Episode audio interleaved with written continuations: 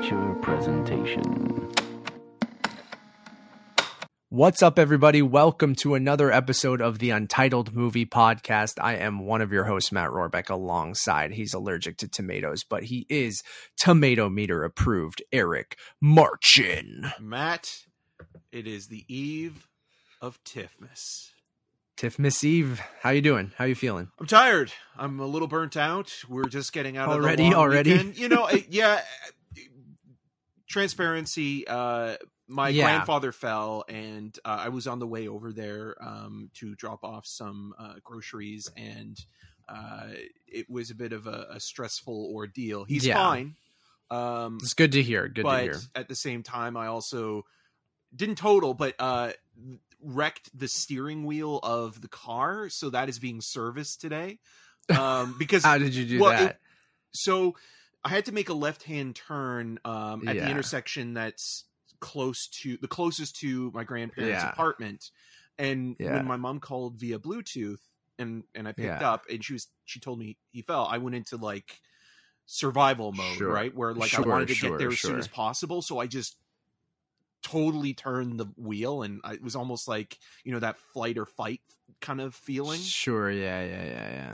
But I'm glad he's he's doing okay. Yeah, he's fine. He's fine now. But it was just it was just a kind of uh, stressful weekend overall. Yeah, I've been there. Yeah. I've been there. Yeah, yeah. Um, well, hopefully uh, everything's good there and we can kind of this is our big tiff preview show usually eric and i say that we're tired on ep- i'm tired too dude after a long weekend you think it would be kind of uh you know rested right before the festival and i did lie in bed and do nothing but watch succession uh, and rick and morty yesterday but um i'm already like seven episodes deep in succession and i started it like a day ago.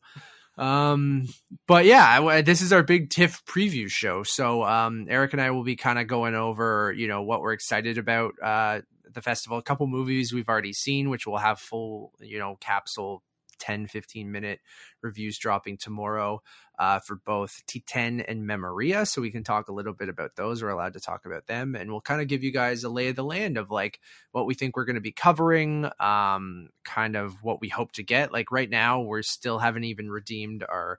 Some movies are only screening in person, so we still got to redeem tickets for certain movies like Dune and Last Night in Soho and Belfast, like movies that aren't screening digitally that we do want to cover, but we're not entirely sure because it's a it's an interesting year again, Eric. But It sure is. um uh we'll see if we'll be able to cover them but there are a lot of movies that we're pumped for it's usually this tuesday right before the festival we're in toronto picking up our badges and kind of getting prepped for everything and there's a little kind of excitement in the city i don't know if that's happening right now but um I, i'm excited nonetheless how are you feeling Yeah, I mean, it's one of those things where it hasn't completely sunk in yet, but at the same Yeah. time, you know, having you know gotten ready with the with the app and logging into that, and and and you know, there's been talk online about you know access to certain films or lack thereof. Um, which we had a problem with being international press for south by southwest Yeah, where this time around, you know, we're a little bit luckier in the sense that we're in Toronto or in Ontario, the greater Toronto, you know, GTA. So we have access to, you know, films that maybe somebody in the US or, you know, somewhere else in the world might not. And it, you know, it might be a little bit more disappointing considering, you know, if it's somebody's first time covering the festival and thinking, okay, well, I can watch this, you know, digitally at home. from my home Yeah. yeah yeah, I, I mean I, I totally get it and um uh i have seen some of that talk online too and it'll be interesting to see how kind of tiff handles that and i mean it is what it is right? Like uh i, I think our problem with south by southwest was a communication thing and maybe that's happening here as well but um I think, you know, they were pretty upfront when the schedule came out, even though that might be too late for some people of like planning to come here if they knew they had to see a lot of stuff in person or had to be in the country. Maybe that would have changed their plans. But I know me and you never planned on going, or we couldn't literally go to uh, Texas for South by Southwest, nor would we have wanted to. Um, or New York at this point, yeah. right? And then that, you know, affected our our coverage uh, of it and i think that's going to be the case for a lot of people for toronto but um yeah we're we are very lucky like again this is why we you know our biggest event of the year is tiff is because you know it's the thing we have gone to for the last 10 15 years and um, it's our biggest kind of time of the year. And it, again, this year will be a little bit different. Last year we did it completely digitally, um, which you know we hung out a lot together in my den and, and watched movies. We might do a little bit of that this time too, but we both are accredited this year and and because we're recording you know this and doing the video version on youtube and, and, and, stuff like that where all of our coverage will be both on youtube and podcast services on the untitled movie reviews channel uh, so if you're watching on YouTube, you're in the right place. All of it will be in a playlist called TIFF21.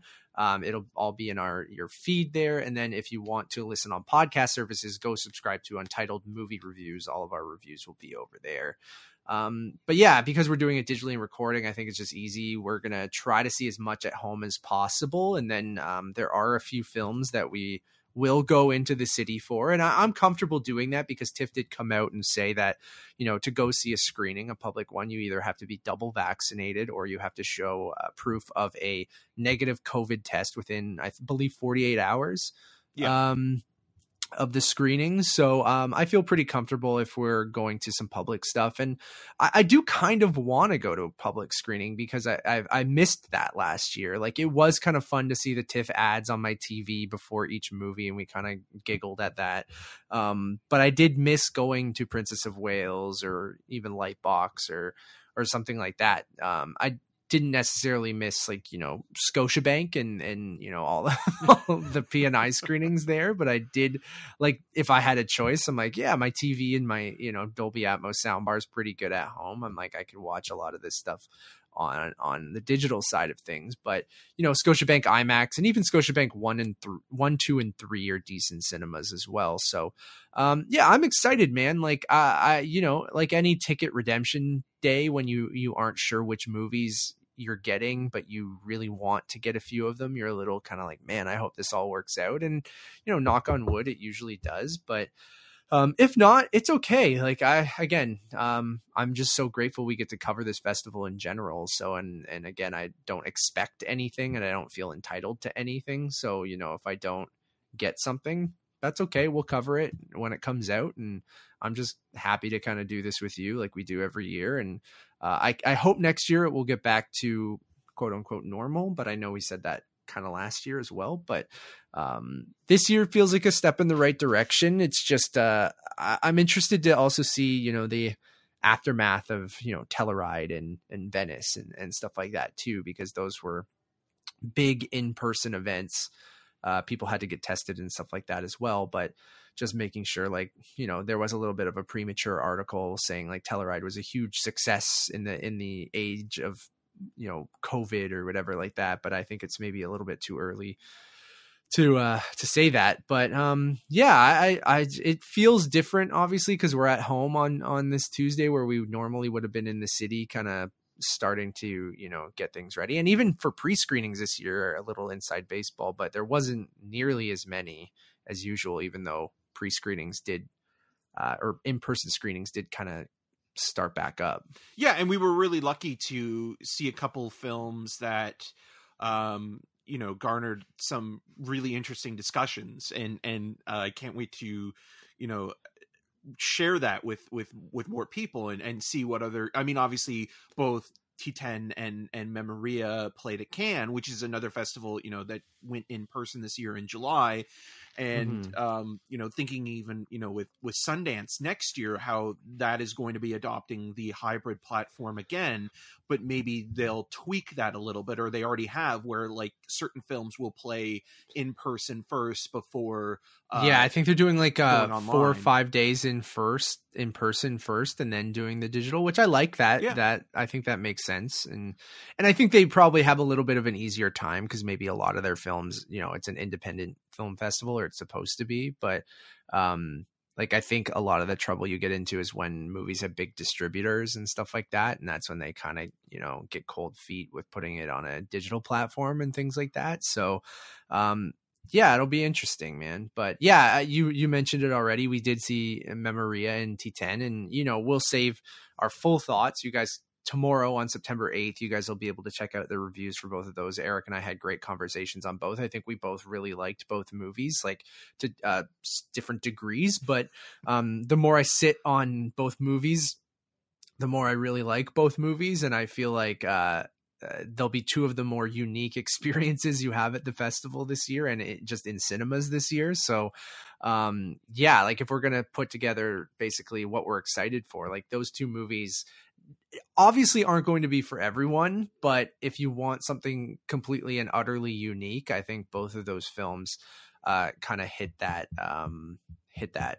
Um, and that's the benefit comes, of a film yeah. festival, right? Like that's yeah. like to open your, you know, your experiences and and broaden your horizons. It's that's why festivals in general are a great place to see movies that maybe you would otherwise not be, you know, interested in to you know venture if your theater is open into a multiplex even in the before time or it might not even play near you right, right? like yeah uh, i think that's yeah I, I would say tiff is that place where you know my palette kind of expanded a little bit right? Because like you know i've always been a populist like hollywood you know popcorn movie kind of you know guy and then which there's nothing wrong with to, that by the way. No i don't think there is either but like i feel like you know then you just become end up becoming loving movies and then you start to go okay i want to see some award stuff which is you're dipping your toe into that kind of area and then you know something like tiff obviously has that that stuff that is populist but also awards baity kind of stuff but then it also has art house stuff and it has a little bit of everything so i i agree with eric completely like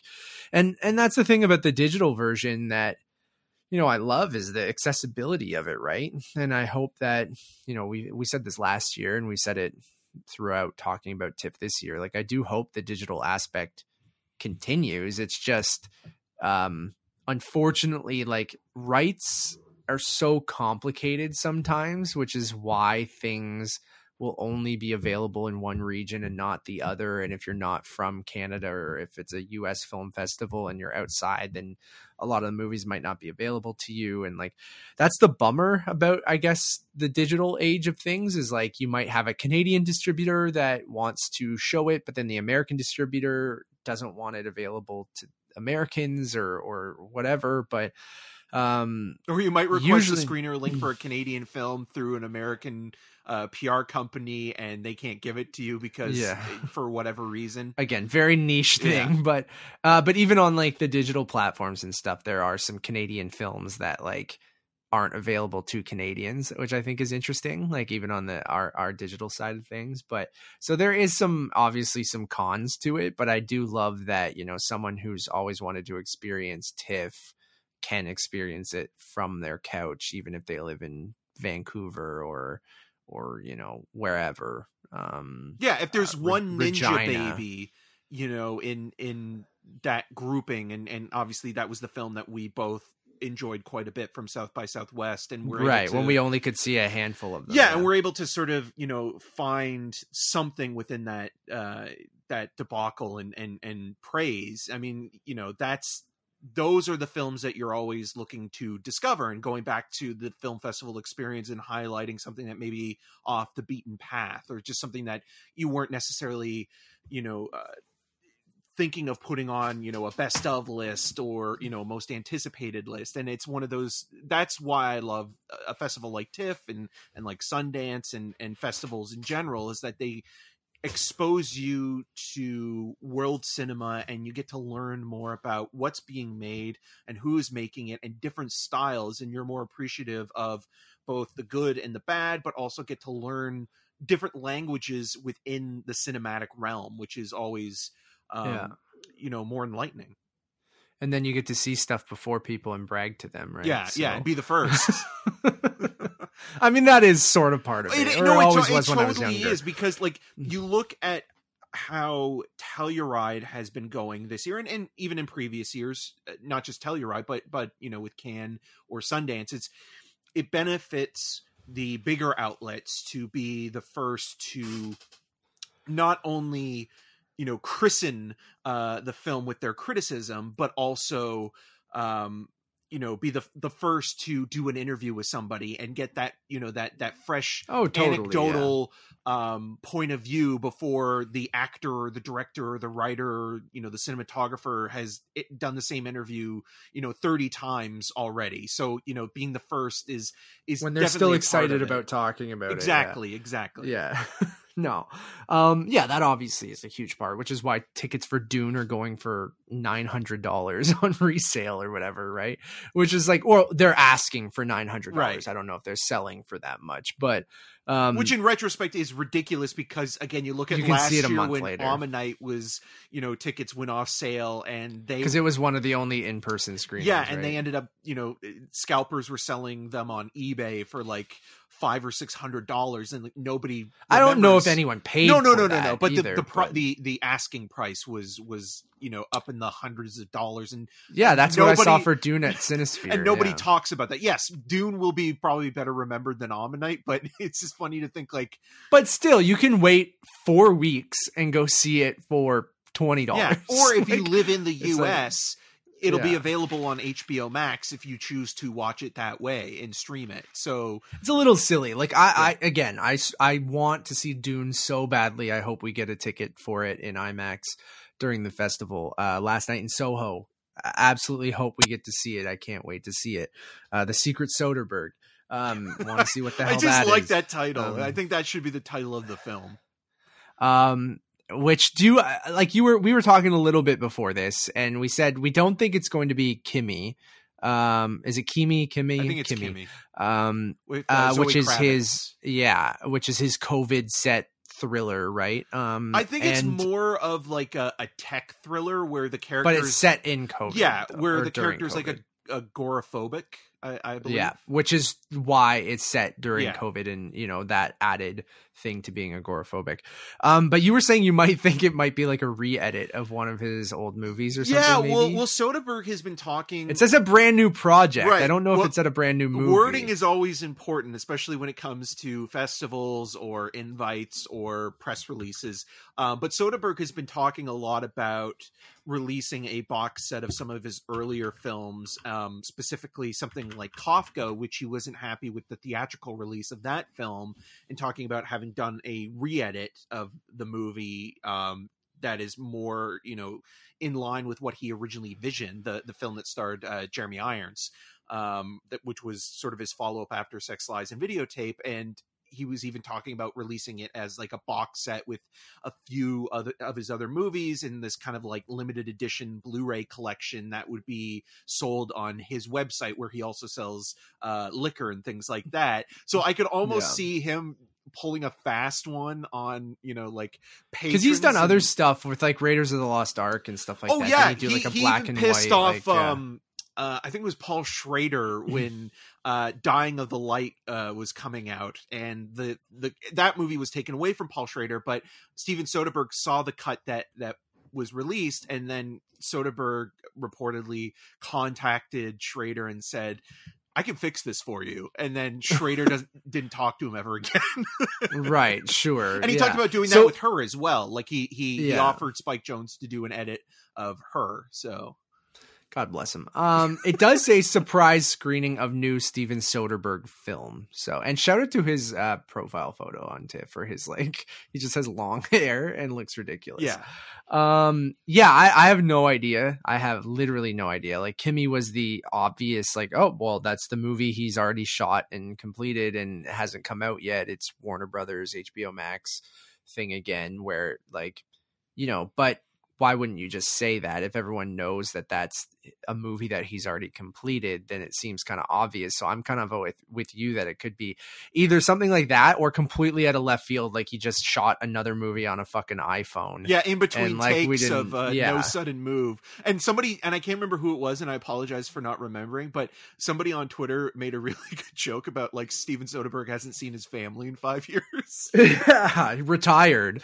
and then like uh, Steven, retired means you stay at home. yeah, not he's like, the most active retiree I think ever. yeah, I know. um, so I have no idea what that's going to be, but I do want to try to get a ticket uh to that. Um, I guarantee if it is Kafka, a re-edited version of Kafka, I'm just going to laugh out loud. I don't know. uh, Can you say new Steven Soderbergh film? yes, you can because if, it, if it's a re-edit that's his version of it, you can get away with something like that because it is a new yeah. film because it is. I mean, Zack version. Snyder's Justice League was a new film, right? Yep. So, uh, yeah. Um, Belfast, the Kenneth Branagh movie. Um, these are in-person screenings that we're pumped for because, like, um, we, we today is it's top of mind because I keep saying we have to get our tickets uh, today. So these are things that, and I think them being in person only shows you that it's like the hot ticket items at kind of the festival a little bit, or just the studio didn't want uh, it available digitally. Wolf being a Focus Features film and that that's really a has a very one, yeah. a very limited amount of screenings. There is a digital screening of it, uh, like a paid digital one. Um, or wait, or maybe they're just two in person ones. I think but- they're only in um, person. I don't think it has yeah. any digital or and it doesn't have any P and I screening. Yeah, so then there's one where we're just like, I guess Too we'll try hot to for get it press? in person. Uh, yeah, here I'm on the page now. Wolf. No, there is a digital Oh, premiere is? screening, but it's premium. Okay. and but it's a p- public digital premiere on the 17th. So like, so bizarre. it is a little bizarre. How bizarre? Um, ha bizarre. Uh, Dear Evan Hansen, uh, one night only, opening night, playing at basically every venue. But there is a digital uh, public screening as well, and a drive-in screening, and four in-person screenings. Two of them being public, and two of them being press. Um, so just, I guess, weirdly, yeah, not available to press digitally, but uh, available to public digitally. So um, we'll have to go in person. Uh, Still not over Clifford, though. No, I know. I would have covered Clifford. Like like Dear Evan Hansen we're gonna cover too. And I think neither of us like I think it'll be fun to talk about and watch and maybe we'll be pleasantly surprised. Like again, we liked uh, Perks of Being a Wallflower um Yeah. quite a bit, I think. So like maybe I hope it's just a bad trailer. That's why I'll, I'll go in with an open mind, even though uh we'll see. It's always better Um, to feel like you're wrong after watching a movie than being right because Mhm. you know what we ultimately want is to enjoy something or like something. Yeah. I hope so, but it might be too distracting Right. with that old man. um, the Forgiven, A Hero, and Bergman Island uh, also uh, are the ones that Eric and I are going to go see in person. But um, those are just kind of like I those were top of mind because we're trying to get tickets for those movies today. Eric, is there anything else? I mean, we talked about Memoria and Titane. We suggest both of those movies, but not for everyone. Uh, you know, Memoria being my first uh, Apichatpong movie, but um, I kind of weirdly dug it because there's nothing, no one's making movies like that, at least like from stuff I've seen that uh, I just weirdly like it's this one of the slowest things I'll probably see this year, but I kind of really was mesmerized by it. And then Titane, one of the wildest experiences uh, you'll have, and I think is a great Midnight Madness opener. And at Princess of Wales, it'll be different than the Ryerson, but I think it'll be a blast if there's still tickets available for that. Yeah, with Memoria, there was one thing I forgot to mention in the review that I'll, I'll say here, and I've been thinking about it more and more, having been removed from it, and it and it is a film that I think you continue to think about after, you know, long after you've watched it, and I'm Yeah. still thinking about it. Same, Um, yeah. The one aspect of the film that I completely forgot to mention that I'm kind of kicking myself um, is that you can tell Apichatpong with, you know, this isn't a spoiler, with the sound is it's almost like he is doing his version of Edgar Allan Poe's The Raven. You know, Sure. like it, it has it's not it- it's not gothic in any way, but like the idea of something like a sound kind of driving you mad Nuts, and, and yeah. something that is you know present throughout you know your routine and and and you know something that just doesn't isn't allowing you to rest and i think that that's Yeah. something that is really haunting uh, we did talk about the meta way. nature Yeah. of that during the movie. but in terms too, of his but for a influences i wouldn't be surprised if he took some from edgar allan poe you know and, and the simpsons I feel that. episode specifically treehouse of horrors Love that. Yeah, that's where I go for the Raven. Yeah, or, or, with um, james earl jones doing the uh the voiceover It's great. It's really, really good. Uh, anything else on top of mind for like stuff you're really pumped for? You want to make sure we don't miss, or for the people to, not to miss? You know, I in in years past, I would definitely have about like five or six films that I would you know be throwing up there and saying like, oh, this is exciting, this is exciting, or I'm I'm looking forward to this because of this filmmaker or what have you. Uh. I, this year and and last year, I just want to go with. Do you feel flow. underprepared, or is it just I, I don't feel necessarily underprepared, but I'm kind of with you where because it feels a little, you know, it's this hybrid fest where I yeah, I think daily we're gonna pick what we want to see, other than these in person ones, Yeah. right? Which is why I listed why I listed all the in person ones because those are the ones where we have to s- stick to a schedule depending on what movies we get where everything else digitally we'll just look at the five or six movies that are available that day and we'll probably go okay let's let's watch these three or these four or whatever or probably two or three right for being honest but like um I mean, but yeah I'm i kind excited for for for Jane Campion's The Power of the Dog, and we've I- got a good reaction uh, i think for the most part out of uh was it telluride Yeah, that it played and then even and and also Venice, um, and then even stuff like you know Drive My Car, which you know just got picked up by Janus Films and uh, Oh, played yeah. at Cannes. Like there there's stuff like that that I am excited about, but I think to your point, you know, going with the flow and just kind of taking it day by day uh, has kind of been the new mantra in the last two years now with the pandemic, and it's just kind of like, again, I just don't want to stress out about it and and don't no i'm not worry either about like things that are necessarily gonna try to have fun and yeah and have fun and watch stuff and and talk movies and um i'm scrolling through. I'll, I'll list off some other stuff. Um i did really like rob savage's host which i saw earlier Oh, this with year so i'm kind of yeah. curious yeah he has dash cam in midnight madness at this festival so um even though with the um motion sickness warning i'm a little worried because i do get uh motion sick uh but uh, I'm gonna give it a watch. I, I got to give it a shot because I, I actually thought Host was very creative and, and very effective. Um, so on the Midnight Madness side of things, you mentioned Drive My Car. The three hour thing kind of sco- scares me away, but that's well the short story hours, right? is uh, the, the author of the short story is the same author who um wrote burning so oh cool. yeah I'm definitely down uh, down with that.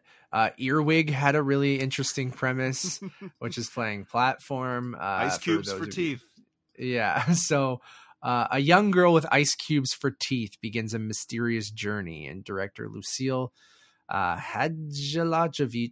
hallucinatory, haunting, and beautiful film. So, uh, I'm definitely down for that. and that's going to be a part sounds of the platform section Yeah. Uh, so I'm definitely down for that. I'm gonna block your face, Eric, so I don't have to keep looking way over on my far end of my screen at stuff. Um, some stuff we saw at Sundance actually that we can suggest uh, and talk about as well. Flee and Jockey are playing the festival. I Yeah. think both um, are worth seeing. Flee, uh, I think Eric, one of your favorite films of the year. You Yeah. really loved it. yeah i mean two of the Um, best movies of the year are are animated films with both Flee and uh, the mitchells versus the machines and I agree. um I'll definitely watch Flee again, probably closer to its release date or, um, you know, during the award season. Um, but it would be very interesting to see how far this movie can go. And and again, awards really don't matter, but Some people hit, have it in the top 10 right now. Yeah. And remember, we always talked about what's going to be that first documentary that, you know, makes it into Best Picture. but it could also make it into so if it if it does best Best Picture, Best Animated, Best Documentary. yeah, and best uh, international film. Oh, wow. That would be interesting Yeah. because I don't think that, that has clearly never has never happened. happened. No. so imagine you get Best Animated, Best Documentary, Best Picture, Best International Film. That would be really, really cool. Yeah, And even if it doesn't win any of those, like I feel like, you know, it actually probably has a pretty good shot of winning best international uh feature. But um, I mean, it'll be it'll finally be a film nominated for if it gets nominated for an Oscar that has uh, Jean Claude Van Damme's Bloodsport poster uh, yeah. animated in the film. So that's Jean Claude Van Damme getting like close to awards. Eric and I did a watch along of that with the kind of funny dudes, which is Snowbike Mike and Nick Scarpino. We did that. I think it's still up on Twitch somewhere if you wanted to sync that up. yeah, and But, then Jockey. I mean, the thing that a lot of people will sort of take away from that is Clifton Collins Jr. and and and even Molly Parker's performances, Yeah. and also you know the the sort of the the way that it's shot in the magic hour lighting, um, yeah, which I think that's pretty is- good, Is yeah. a little bit that novelty is starting to wear off a little bit on on me, but like at the same time, it just it kind of feels like the whole movie didn't need to be shot either at dusk or dawn. Like it could like you could have shot during the day a couple scenes, but it is still very Right. beautiful looking. totally. Yeah, I totally agree with that. Um, Nevis is very excited for "I'm Your Man" because it has her boy Dan Stevens in it, and he speaks German. As a He's a German robot. German robot. Uh, I think I think we're going to say that. the um, there's a, there's a film that takes place on an island or near Croatia. I can't remember the name of the movie. Oh, Um, I'll have to watch that. Yeah. Um, it's it's uh Marisha or Marasha or something like that. I'll try to find it. I'm almost on the M's Yeah. here. So, um, Alanis Morissette Oh, documentary, Jagged, yeah. Jagged. I'm intrigued by that. Um, I'm Marita. just scrolling through everything. Yeah, I'm gonna try to find it. Listening to Kenny G. Um, I don't know if I'll watch. I like the but- I like the director of that, Penny Lane. She's oh, do you? Good. Yeah. Um, I mean, I'm down. I just, I, I'm not. I'm not. I, I know Kenny G. I don't know if I need to watch a documentary on him, but like, Do you know the real Kenny uh, G? Um, I'm gonna try to find this movie that you said takes place near Croatia, or and there is one Croatian film that uh I bookmarked because I think that might be the um, one. Is it Murina? Yeah, I think so. Yeah. I think so. Let me open this up. Um, sorry everyone, as I'm just trying to go through here. Oh yeah, she was born in Dubrovnik, so she is Croatian. This director. Um, so I'm assuming this does take place uh, near or in Croatia. Um, and it won the Camera d'Or at Cannes this year. Psychological drama. I'm into it. Hypnotic sound design in the note from Dorota. Um, I let me just control F and just search for Croatia and see if it pops up.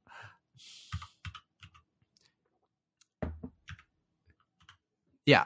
Yeah. Uh, the dynamic between a restless teenager and her oppressive father changes when a family friend arrives at their isolated Croatian home. Yes, we'll absolutely watch that with Nevis. So we'll cover that. Uh, you got Mothering Sunday, which has Olivia Colman and Colin Firth from Eva Husson.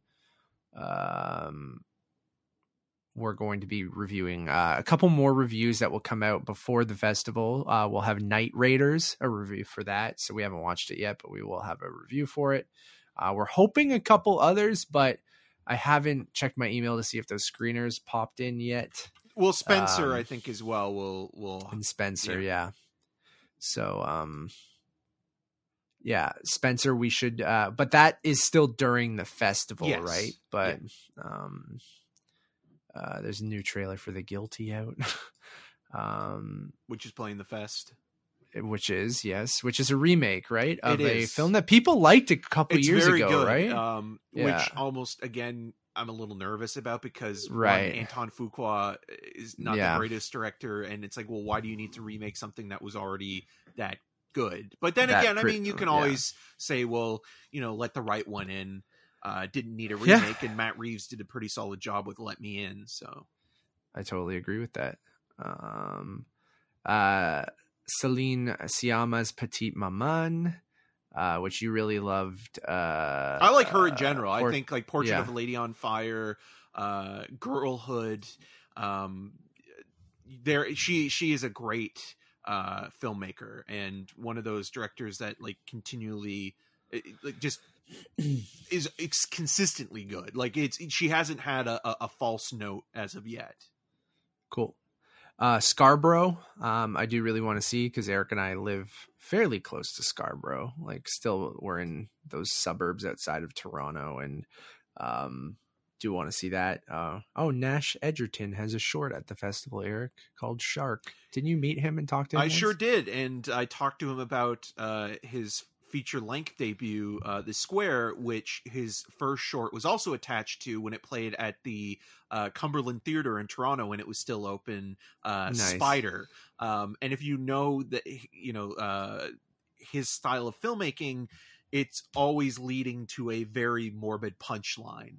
Um, Okay. So I'm sure that that short is going to be one short, but also it's going to have something very dark and humorous uh, at the end uh, of the of the short. So hmm Um, we'll be seeing the Eyes of Tammy Faye at uh, some point in the next week. Michael Showalter's uh, movie with uh, um, Jessica Chastain and uh, Andrew Andrew, Garfield. Garfield.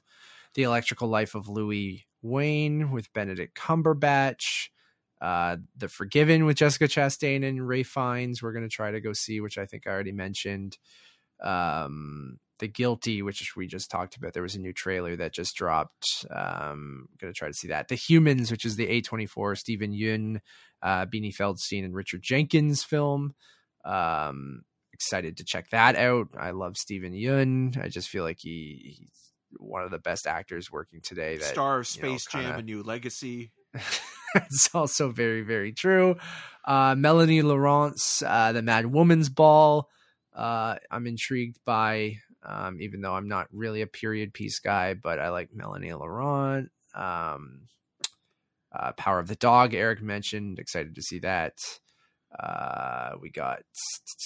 I know I'll be watching The Starling with Chris O'Dowd and Melissa McCarthy because Nevis is a big Chris O'Dowd person. Uh, Barry Levinson's The Survivor is another one we're trying to kind of see before the fest and hopefully get a review out, but I'm not sure when the embargo and stuff is on that. Uh, I didn't realize Story of My Wife is almost three hours long, but I'm intrigued by it. um, uh, I haven't seen the first two, but have you seen the f- first and the uh, this is the third one, the worst person in the world? It's I didn't realize it was part of a trilogy. Yes, yeah, yeah. Um, Reprise is probably my favorite of of The two? The, two. Um, but I don't know if it's not. i i I don't know if it's necessarily like a direct sequel. If it's more thematic in the it? Yeah. storytelling, because the idea is that you know Joachim Trier, who also directed uh, Thelma a, a, a few years ago, uh, the telekinesis supernatural um, thriller sort of looks at people in in Oslo and in sort of you know European society on sort of characters that are protagonists but are also prickly individuals and sort of dealing with something whether it be you know recovering from drug addiction and sort of trying to make their way back into society or um you know figuring out who they are in terms of their sexuality and reprise. And he's he's he is a really good director. And the, when he is at you know his peak he's always sort of pushing the envelope in a way that is funny and also um somewhat touching and relatable. Like think of a more sort of inviting inside Llewyn Davis or something like that Okay. so Okay. um, yeah I, I would like to see that That's cool. Yeah, and then that's like I kind of just went through, but like uh, again, Eric and I will be playing it by ear. Uh, our ticket selections this afternoon, so we'll have a pretty good understanding of when we're seeing certain big movies or today, if we're seeing and- them um, or if we're seeing them. Which, knock on wood, let's hope.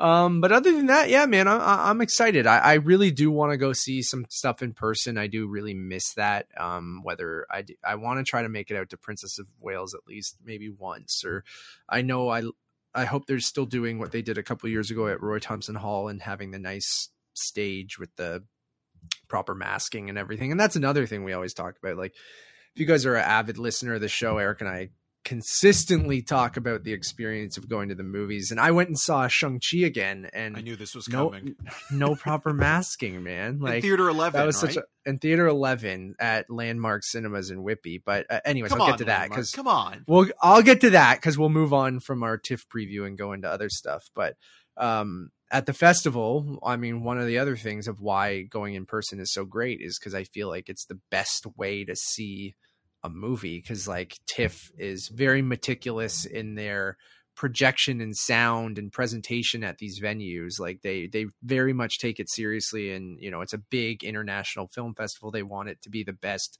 possible way of seeing it and they've really improved in recent years at roy thomson hall the stage there because it used to be very basic.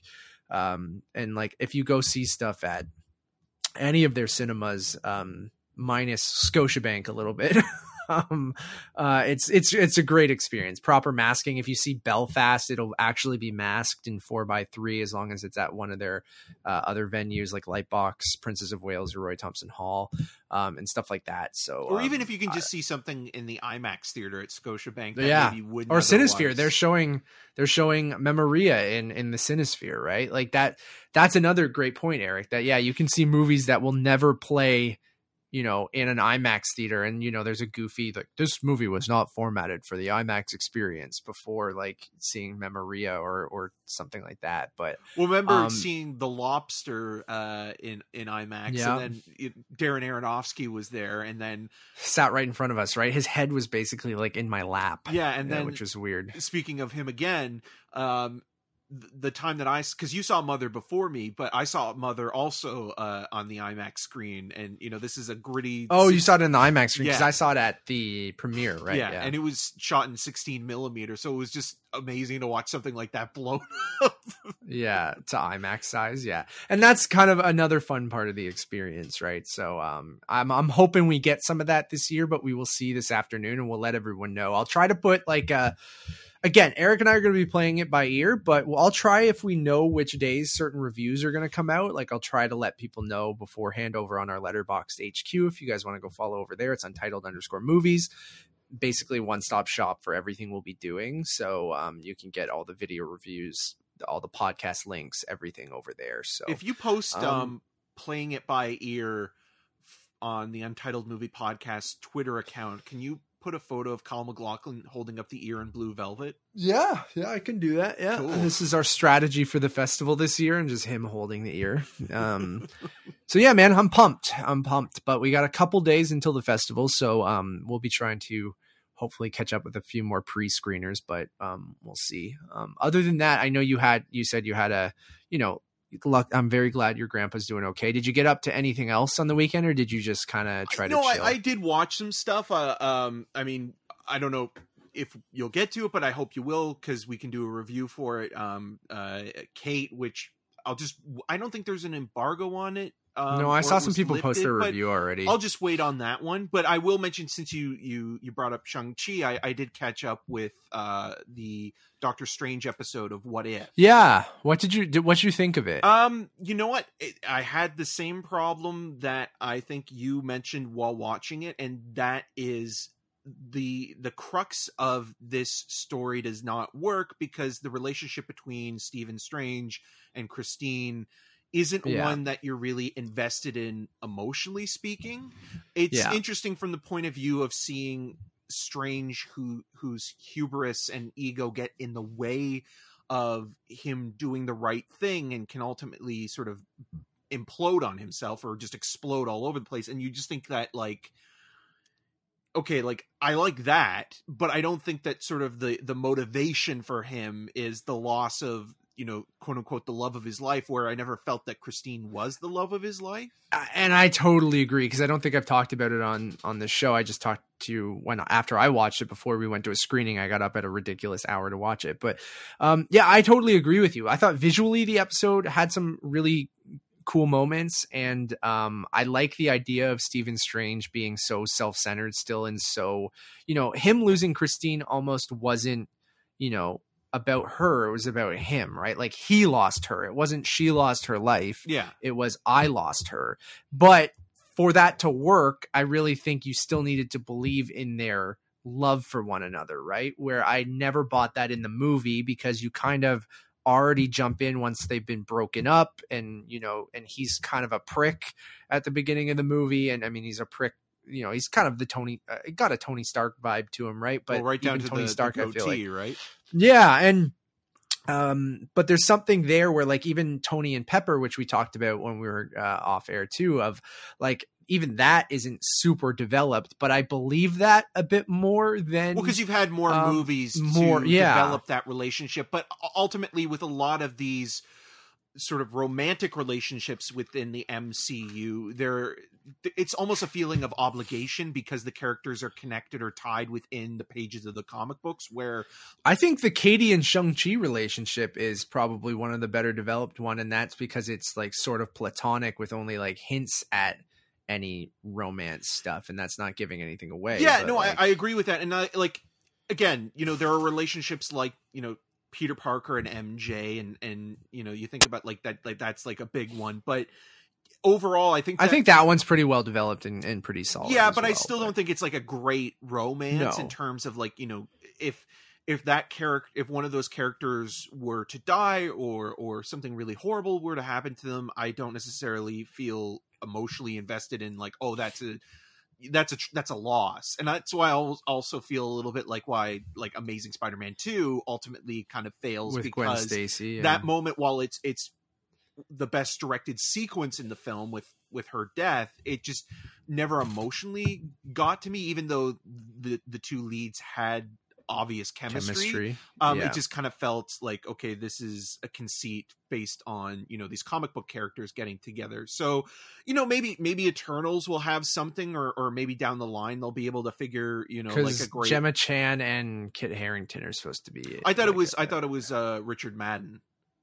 Oh, maybe. Yeah. No, I thought it was Kit Harington because he's the human character, right? Yeah, he's playing Black Knight. I believe. Yeah, I'm pretty sure he has. Well, in the trailer, they have they always have uh, Richard Madden and Gemma Chan together. Yeah, because they're on the team, but I think Gemma Chan's in a relationship with the human who is Kit Harrington. I'm pretty sure. Okay, could we'll have to we'll have to go to the uh, the trailer for that one. But I could be wrong. but yeah, overall, I thought this episode of What If. I still think maybe the first episode is probably the weakest, but I, they're they're on par with just like I think the action in the Captain Carter episode is is a little bit more kind of fun overall. Where like I agree. I, I like Doctor Strange too. Like I think he's a character that is enjoyable, and if you're a fan of horror movies and, and genre films specifically, I, I like you're gonna gravitate towards that character a little bit more. Like it, it would be even fun to like recommend people that haven't seen it the the, the knockoff Doctor Strange movie from the 90s that Full Moon released, uh, Doctor Mordrid with uh, Jeffrey Combs, uh, where that film was supposed to be a Doctor Strange movie, but then at the last minute the rights, you know, were taken away. Switch, so Yeah. it's just so they just kind of rewrote it slightly in terms of the script, Yeah. but um I do like um in spoilers more spoilers for the end of the what if episode. So if you don't want to hear if you haven't watched it yet, maybe just mute this for, you know, a minute or 30 seconds. But like I so three, two, one, I'm going into spoilers. Um, I do like the stuff with the watcher at the end, kind of actually interacting with Strange, like and and kind of breaking that barrier, and you're starting to see, you know, that fucking um tentacle monster coming back again in this episode which is you know was also in episode one. Like there are some interesting things there that i'm like hmm like is this ultimately going to is the watcher going to be more involved as this goes on and things like that? Or is it just this episode because strange is the one that can kind of mess with the multiverse and stuff like that that you know the watcher can engage with him or will engage with him uh, because he's about to destroy one of the universes and you know i like the dark ending as well I do too. but- and again, that's kind of um, like the why like why that show is created and and the basis of you know it being sort of inspired by Twilight Mm. Zone and the Outer Limits because there isn't always a happy ending, you know, to Yeah. these stories. So I think there was some stuff to like, but I agree with you that this was probably my least favorite episode out of them. Like I just I wasn't invested in that relationship. So as he's trying to, you know, continuously save her and, you know, go down this, you know, and I'm I'm surprised that this isn't, you know, the evil Doctor Strange thing isn't going to be part of Multiverse of Madness, or maybe he is, and maybe this is teasing it, right? Like it made me more excited for Spider-Man and for Multiverse of Madness than it did for this episode. So um, we'll see. I, again, this this tomorrow uh, tomorrow's episode is going to be Marvel Zombies, which um, uh, I'm totally down for. Um, Robert Kirkman wrote a lot of those comics, and I've heard that um, you know it's going to be. Uh, this is the most based off of the actual Marvel Zombies comic. Like the other ones are kind of more original kind of things, but um i'm cool for an mcu zombie story like i think it'll be fun. So um i again each week you never know what to expect and and we've talked about this with an anthology series that it's going to be kind of hit or miss right? Like not everything is going to completely be up your alley or something for you but you know i know people who love that episode and they really connected with it and i think that's what's interesting about especially an anthology series is like whatever characters you vibe with more whatever kinds of stories like it was a more romantic story and if you could buy into their relationship then maybe you would dig something like that i just i had a disconnect because um i just never bought it or i never was like oh yeah they're he loves her so much and i'm like mm, i didn't really get that It would be Like, more devastating if it was like Wong got killed. I think I would believe Sure. that more that like that friendship, which I think is real, um, would be something where like Wong, you know, like having shout out to wong too for becoming like one of the well, Benedict like, Wong, yeah, yeah. Um for just being like one of the, he's showing up everywhere and um and he's great every time. Yeah, a, a Uh, really wonderful uh, character actor. clarification how dare you question my MCU knowledge.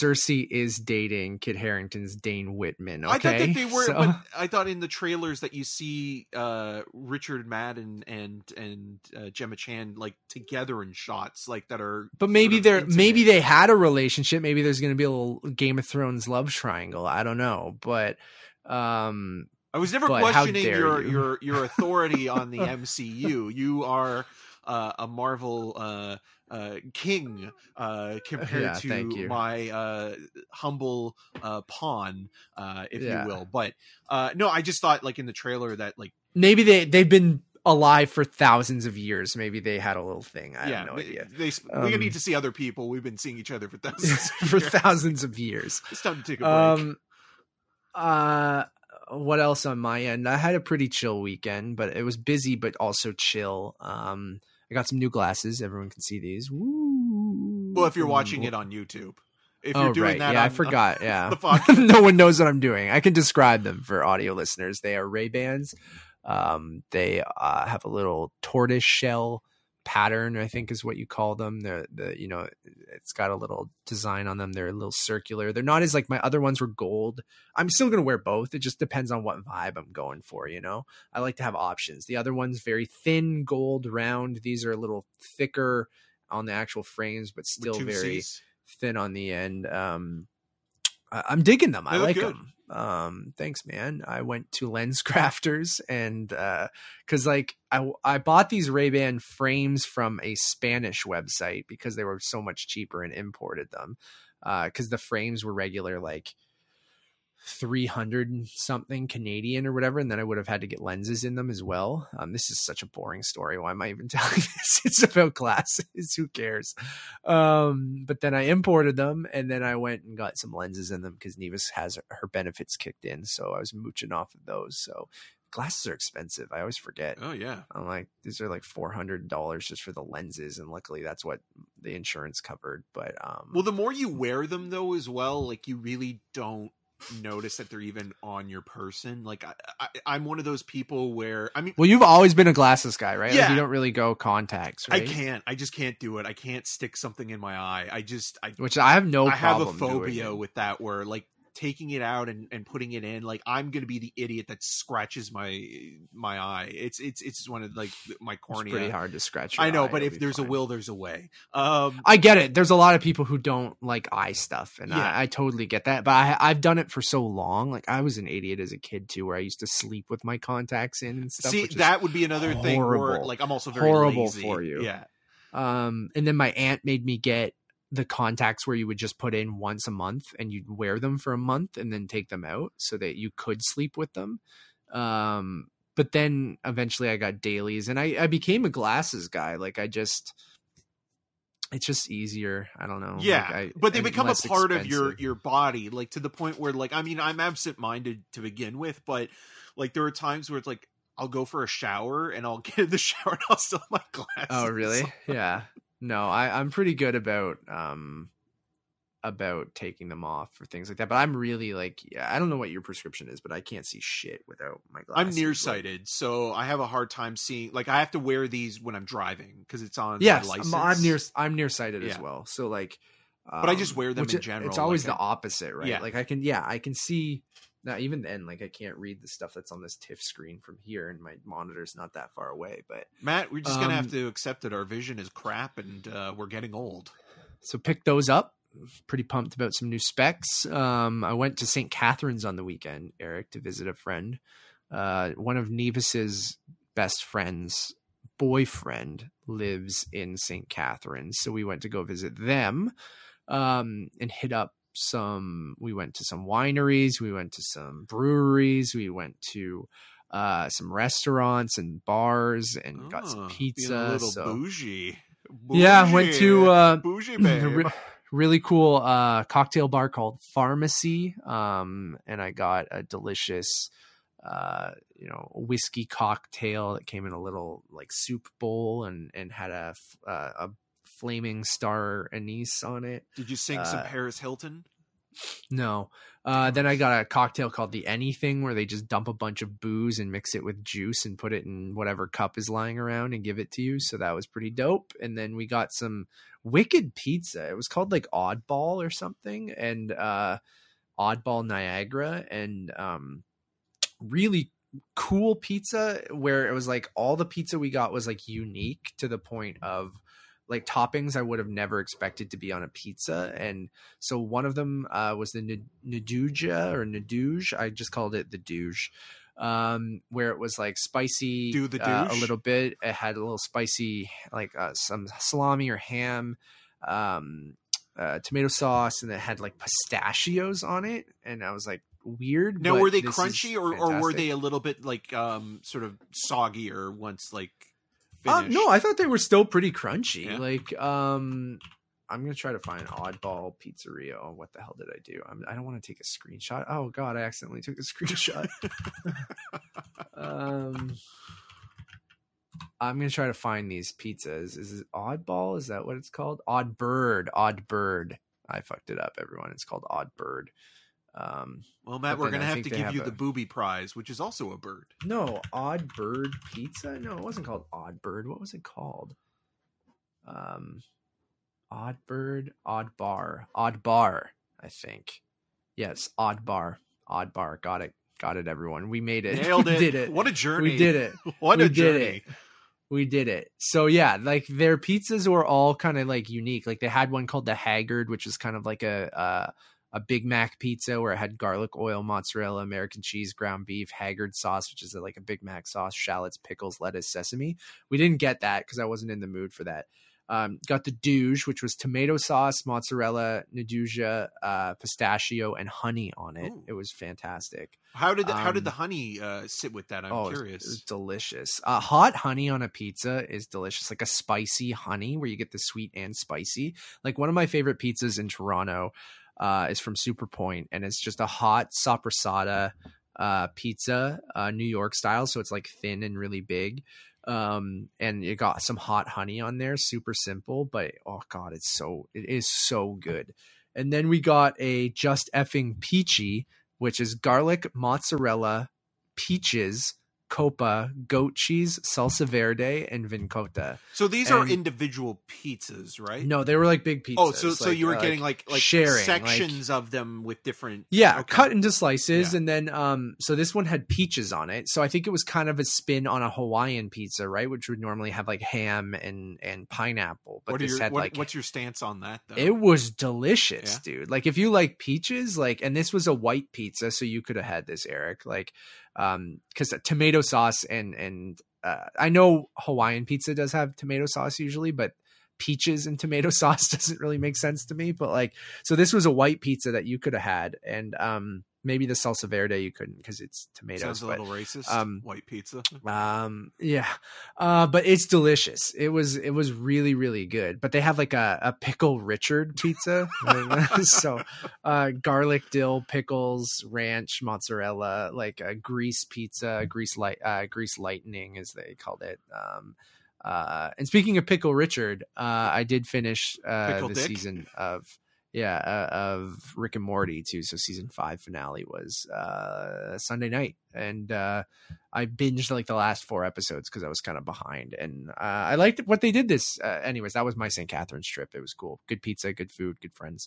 Uh, we saw Niagara Falls too, because like you know when you like, I've seen it a, a bunch of times, but we were like near there because we were in St. Catharines, and I was like, I haven't looked at the falls in a couple years, and it's always one of those things where you live so close, you kind of take it for granted, and um and it's very touristy and i you know a lot of people and i you know i don't necessarily love it in niagara falls uh, feels very american because they get a lot of american tourists we talked about the ihop being there yeah. and like well, it's on the border um, too, right? So like some of that tackiness kind of crosses over. Yes, and it's a tourist town, right? Like, and a tourist area. It's all hotels and tacky, you know, chain restaurants and things like that.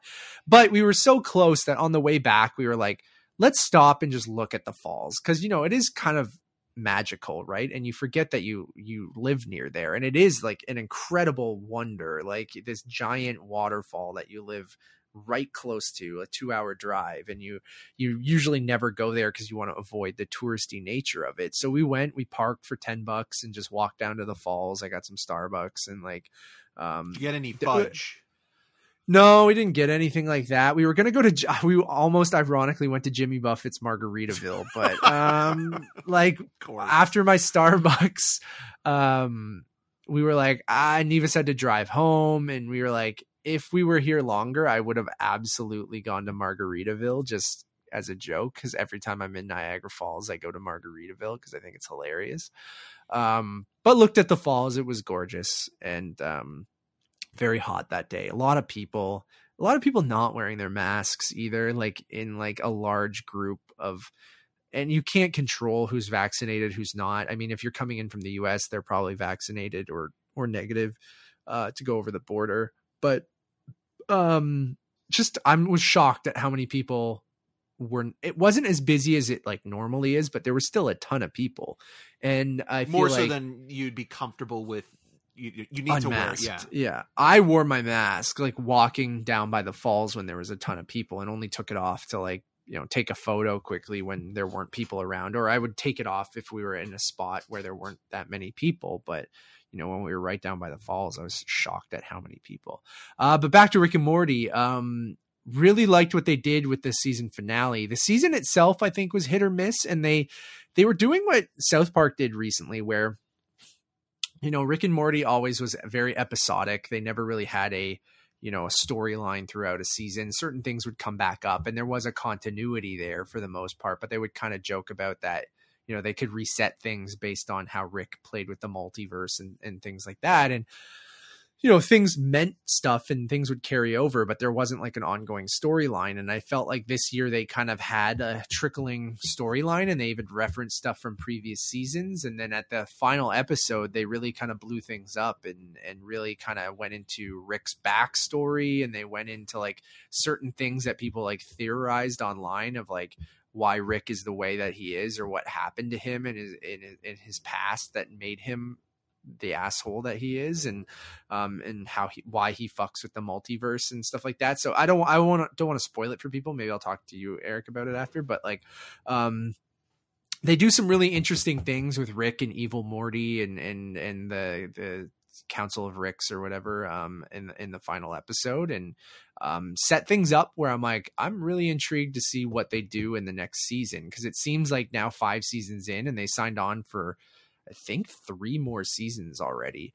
Um, that I'm really curious to see how they're going to move forward. But it's just it's it's really funny and like you know it carried over in the last couple episodes where Rick was mad at Morty and he's like, I can replace you with anything, Morty. And then he spins a wheel and he lands on two crows. he's just like, and, he, um, and he's like, I'm, it's Rick and two crows now, Morty. He's like, you're out of here. It's Rick and two crows. And then it's just like, he trains these crows and he becomes this like samurai uh, Jack style character with these two crows, and um, that carries over into the finale. And um, just really, it's the perfect amount of stupid and smart humor that I love. That the show deep down is really crass and really dumb, but like um, has some intelligent kind of you know, and that's why the, you know what's his name got hired for Loki, and like you know, and the MCU are keep picking people from Rick and Morty to because they're going into this multiverse kind of side of things, and and that's handled, I think, really excellently A in pickle Rick and Morty, strange. and- yeah, yeah. So um, I really loved the finale of uh, of Rick and Morty. I, I had a um a, a great time watching the last kind of four episodes or so. Now, what did you prefer, Um, uh, season five of Rick and Morty or their cameo in Space Jam, A New Legacy? uh at season five but i appreciate their cameo even though it was very weird uh in a kids movie but you know they're owned by cartoon network which is warner so um cool um i also um i mentioned i started succession so i'm like seven six seven episodes into season one have you watched succession I've watched the first season. Uh, Okay. I, I, I think you tweeted about it. Um, Nicholas Britell's scores oh my god off the charts. so good and like they just use it consistently. Like it's the one piece of score that they just like you know he scores know the they rest have of a the good series, thing. but they like gotta put it in wherever they can. no, like not many shows or movies use like the theme as like an overarching theme on the show, but whenever that theme song comes on in the after the cold open or as it starts like you hear it quietly start coming up like during an episode and you're like oh shit's about to go down right now and then they just use that opening title theme like throughout the series Well, it's like It, the Bond it- theme, right? Like they play it like Yeah. the Bond mm-hmm. theme, especially in the early Sean Connery films. They played it. during the most climactic moments Well, not right, even that. Like there are that. scenes where he's like walking around his hotel and they play it. And it's like yeah, and it's like, why are you doing? Like, there's nothing suspenseful about this, but it's like, and that's kind of what happens. It like it elevates the series, and like the series is good. Don't get me wrong. Like I like the inner workings of this big media conglomerate and the and the familial kind of backstabbing and just the corporate because like you know uh, we know it here in Canada with the Rogers family, right? Then you got the Trumps in the US and you have like, you know, it's probably based on the Turners and all these different, you know, big, you know, families that run these big media conglomerates, the even Disney to an extent and different things like that that it, it is really interesting and, they're and all you have some for like Jer- Brian Cox's uh, for his love. yeah, daddy's love. like Who's going to um, be Daddy's favorite? his favorite? Yeah. And uh, it's getting really good. Like, uh, Have you gotten to it- the email yet? No. Okay. I don't All know right. what that Uh, is. you- You'll know I'm when, just- when I'm you curious. get there. I got to the vote of no confidence, which I thought was a fucking great episode and was wonderful. Um, and I really liked the one person. It took me a while to get, um, you know, behind was Kieran Culkin. Like at first, I was like, oh my god, I know this character is supposed to be obnoxious, but Yeah. like there was something off with you know. I like Kieran Culkin. He's great but, in like, Scott, Scott um, Pilgrim. Like he is yeah. awesome in that movie. And he's kind of uh, done that shtick or that character kind of in other things too. And he kind of goes to 150 on this with that style of character. But uh, Jeremy Strong's great. Um, what's his name? Who plays cousin Greg is fantastic. Uh, just the character cousin Greg, I love. Um, who was just in Zola as well. Um, God, what's his name? I forget. Um, but he's fantastic. Just that character being, you know, it's so perfect to be like, okay, we need Nicholas someone who's an outsider. Nicholas Braun, thank you. I I knew Nicholas because we were talking Nicholas Britell, but I'm like, I can't. It's Nicholas B. Yeah. Nikki B, both of them. Um, him as uh the outsider, um, coming in, like still being, you know, kind of in their family, but being sort of like the one person who's just like, this, what the fuck am I getting into kind of thing, and just being this innocent uh guy is is, is fantastic. But also and still Jeremy being a bit of a Strong's really tool. good. Yeah, oh totally. And it's it's fantastic. Uh Brian Cox is obviously amazing. Um and yeah, I'm I'm really digging it. Like I know I'm too, I'm a couple years late, but this is always what's happens is Nevis really loved it and then season 3 is coming out in October. So she's like, "Why don't you try to catch up so we can watch season 3 together?" And um we've been on a little bit of an HBO kick for, you know, we talked about White Lotus and, and Mare of Easttown. So like I love their Sunday night kind of dramas that they always kind of have throughout the year lately. So um and I'm keeping my Crave subscription for Last of Us next year. So I'm like I might as well just keep at these HBO shows. I know I think the next one I really do want to do is is Sopranos because I would have loved to catch up with that before uh uh the saints of many saints of newark is Yeah. that what it is Yeah. Or- yeah um but i don't even think i i'm pr- my best bet is to not see that movie until i've watched the show right Or you could watch the movie. i know i could watch the, show, movie and then it is a watch the show i know but is that the best way of doing it probably not I mean, at this, it could be an interesting Yeah, it could be an interesting review I right mean, you Because watch I've the never- Godfather coda instead of watching the theatrical cut. So I know. Um, so it could be an interesting review coming from the perspective of someone who's never watched The Sopranos and someone who's seen all of it. Yeah. So like that that could be kind of fun. I'd love but- to get Kyle to um, review it. He loves The us. Sopranos, right? he- Yeah. yeah. He it's. I think it is his favorite show. Nice, nice. So that's kind of what I've been watching. I don't. Oh, I watched uh, Mighty Morphin Power Rangers when we were in St. Catharines too. So, um, Piero, Piero, who as Nevis's friends Liz, his partner, um, we stayed at his house and um, we were just it was late at night and we're like let's just throw a, a stupid movie on as we're just all hanging out. And then we are going through disney plus. I was like oh let's put on mighty morphin power rangers. And then sat through the entire thing Gotta get me that Uh, ooze. it's a masterpiece. So um just very very nostalgic. Um and i tweeted out being like because i was went on imdb because it just had a nice film grain while we were watching it in hd on disney plus and i was like i want to look at uh, i because i was going to tweet something being like you know we talk about regularly how a lot of movies just have this digital flatness to it that just don't look very nice and then i'm like I'm watching mighty morphin power rangers and i'm like this movie was shot on film I'm like, and I know that was like the only option then. It was just, or not really, because the TV show would have been. I doubt it was shot on film. It probably was shot on video, Yeah. right? Um, um, because it had to do it as cheap. Or as maybe it was possible, a, a combination of the two because a lot of the like the actual sort of fight, fight scenes sequences were from a Japanese show, show, yeah. right? Mm-hmm. So, anyways, I'm less like this has a nice film grain to it, and I miss the days of like I'm not that guy who's like, oh, you know, film is dead, nothing shot on film anymore. But like, kids movies do- should be shot on film though. you do miss it, especially when you watch a movie like Mighty Morphin Power Rangers. You're like, even this was shot on film, which is is amazing. And um, the movie's terrible. And um, dare you? Sir. but it's the roller skating scene is amazing.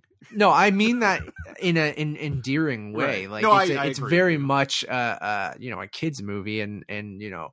Uh, there's still some fun stuff in there, but it's like, and I just everything came back to me. of like, I w- was obsessed with the Power Rangers, and I'm like seeing Tommy as the White Ranger, and they recast a bunch of the Rangers, I think, too, right? Yeah, Like, which is strange because though- you don't think about it as a kid, especially when you're just like excited for it. But then when you're looking at it as an adult, and you 'cause they had some of them, like Kimberly, Billy, and Tommy. yeah, were were the OG ones, but then the they s- to be I think less racist. They they because remember in the original show, like the Black Ranger was a black guy and the Asian the Asian woman was the Yellow Ranger, right? And like stuff like that wasn't really cool. And then they swapped those in the movies and recast those uh, like uh kind of opposite uh, sex. I think they were different people. yeah, and and uh, I I'm- also remember. I know Billy's in it, but I remember he had a lot of problems with some of the cast members on set making fun of him. Um, Oh, really? Uh, because he was gay, and and he he's Yeah. he's talked about it since then and opened up about it. But um, yeah, I that's the one thing where it's like as a kid you don't really care about that kind of stuff, but like when you're thinking about like recasting in in films and television, it's like okay, if they had recast those characters as the show was going on, you you'd kind of get used to the new actors playing those roles.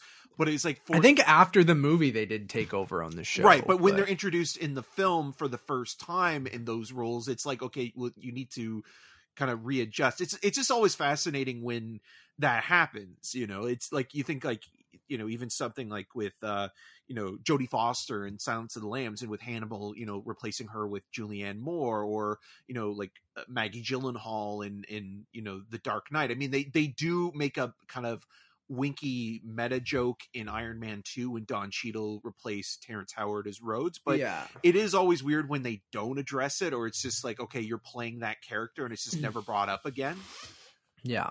But it's so Um, he- 90s as well. Like that's the other thing that I do love about that movie where it's like you have, you know, uh songs by like covers by the Red Hot Chili Peppers in like certain Oh scenes yeah, or, higher yeah. ground and stuff like that. Yeah, um, seeing Zordon as just this old wrinkly dude. Oh yeah. because and like because he wasn't just a, a, face in it, but like I think it's even cool having like Rita Repulsa and Lord Zed because I remember them being just such a huge part of the series. And Lord Zed's creepy looking man, like his skin is on the outside of his body and his brain's exposed. he looks like a Cenobite. like he looks like a Hellraiser Cenobite. Um, Yeah, but I, um, and I also really love Paul Freeman as Ivan Ooze. Oh, That yeah. guy is amazing because not only does like he's not phoning it in in that performance, he's giving Oh, it his no. all. But it's just amazing to think that he is the same guy that swallowed the fly in Raiders of the Lost Ark. incredible yeah he's uh he's giving it his all as ivan ooze man and it's just so funny and um but it's a fun movie even if it's not Shout out to my uh, boy Goldar.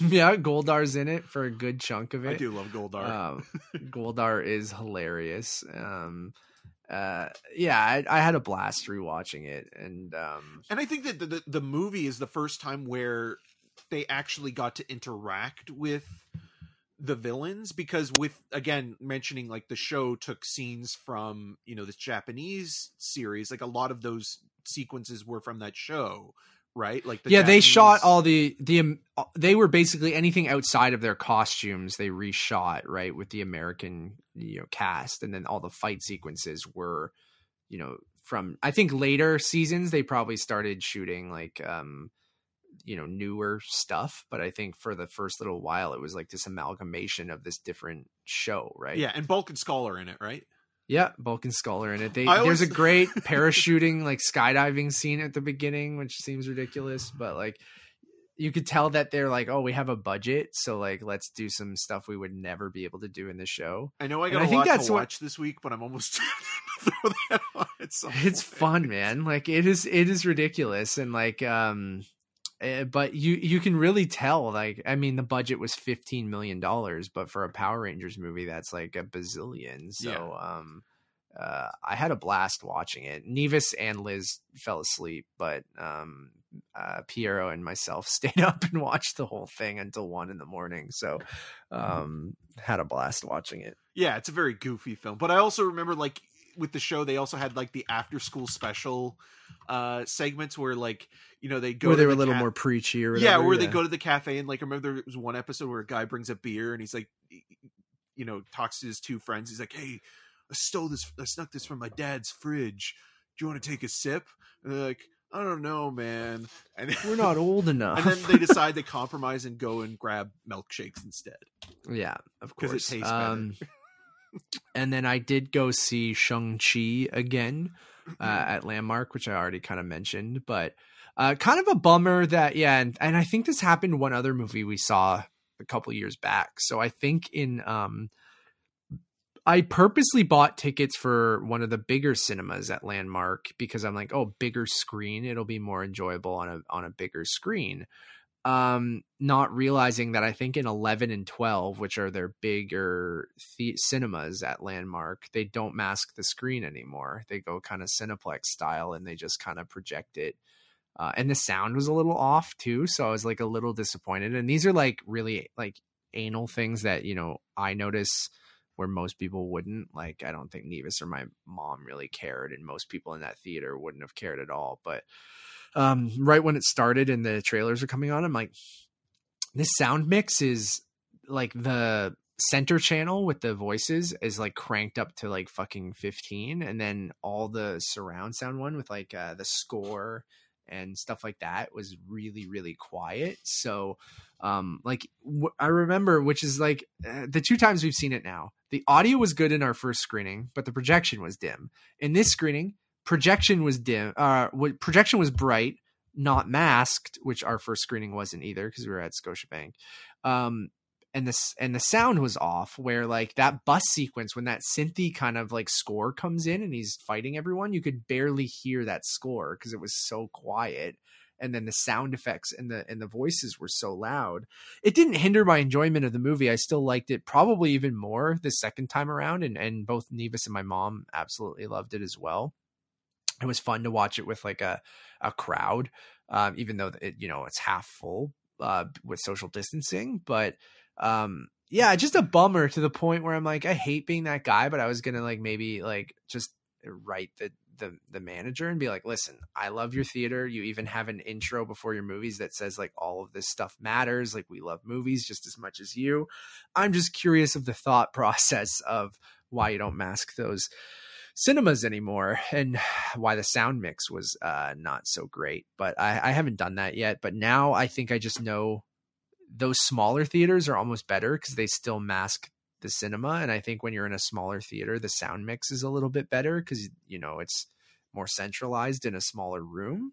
Um so now i just know moving forward that i wouldn't probably buy a ticket for cinema 11 or 12 i would go to one of the smaller cinemas if it's available or i'd go to the imax theater because like the imax is a imax cinema but I feel like maybe the expanded aspect ratio that would fill up more of the screen and then the sound mix might have been better, even though you don't get the recliner seats. And that's kind of one reason I like going to Landmark as well. So there's pros and cons, and I'm getting to the point where I'm like, I don't have the energy, but Um, well, you'd seen it already as well, right? Yeah. So if I hadn't seen it, but even then, I don't think I'm gonna. I don't think it's gonna be fixed once the movie starts. If I go out and talk to a manager, they're gonna be like, "I don't know what to tell you." Right. like, like at that point, like I, I just like uh, I don't know. I so I think I'm better off writing, you know, I'm not a a Karen-y email of being like, "How fucking dare you?" But it's more like, "Yo."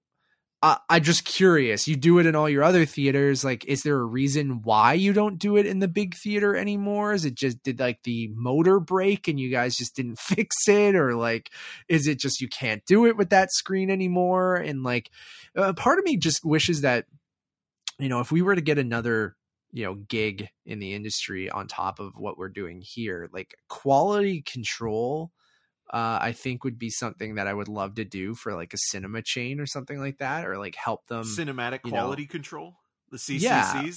yeah, like where you go around to different theaters and test their projectors and their sound and like and and make sure that everyone's using proper masking and stuff like that, and like use that in a campaign to be like, we actually do give a shit, and here's the stuff that you might have not noticed, but why it's important and why it's a better experience than watching at home and and you could make content on YouTube to explain that to people and be like we have these quality people that are going out and making sure the sound's incredible and the and the picture's incredible and and I know a lot of it's like businessy shit, right? Like at Scotiabank, why the the projector was so dim is they literally won't fucking change that bulb unless until they have to, right? Because Yeah. it costs them money to change the bulb.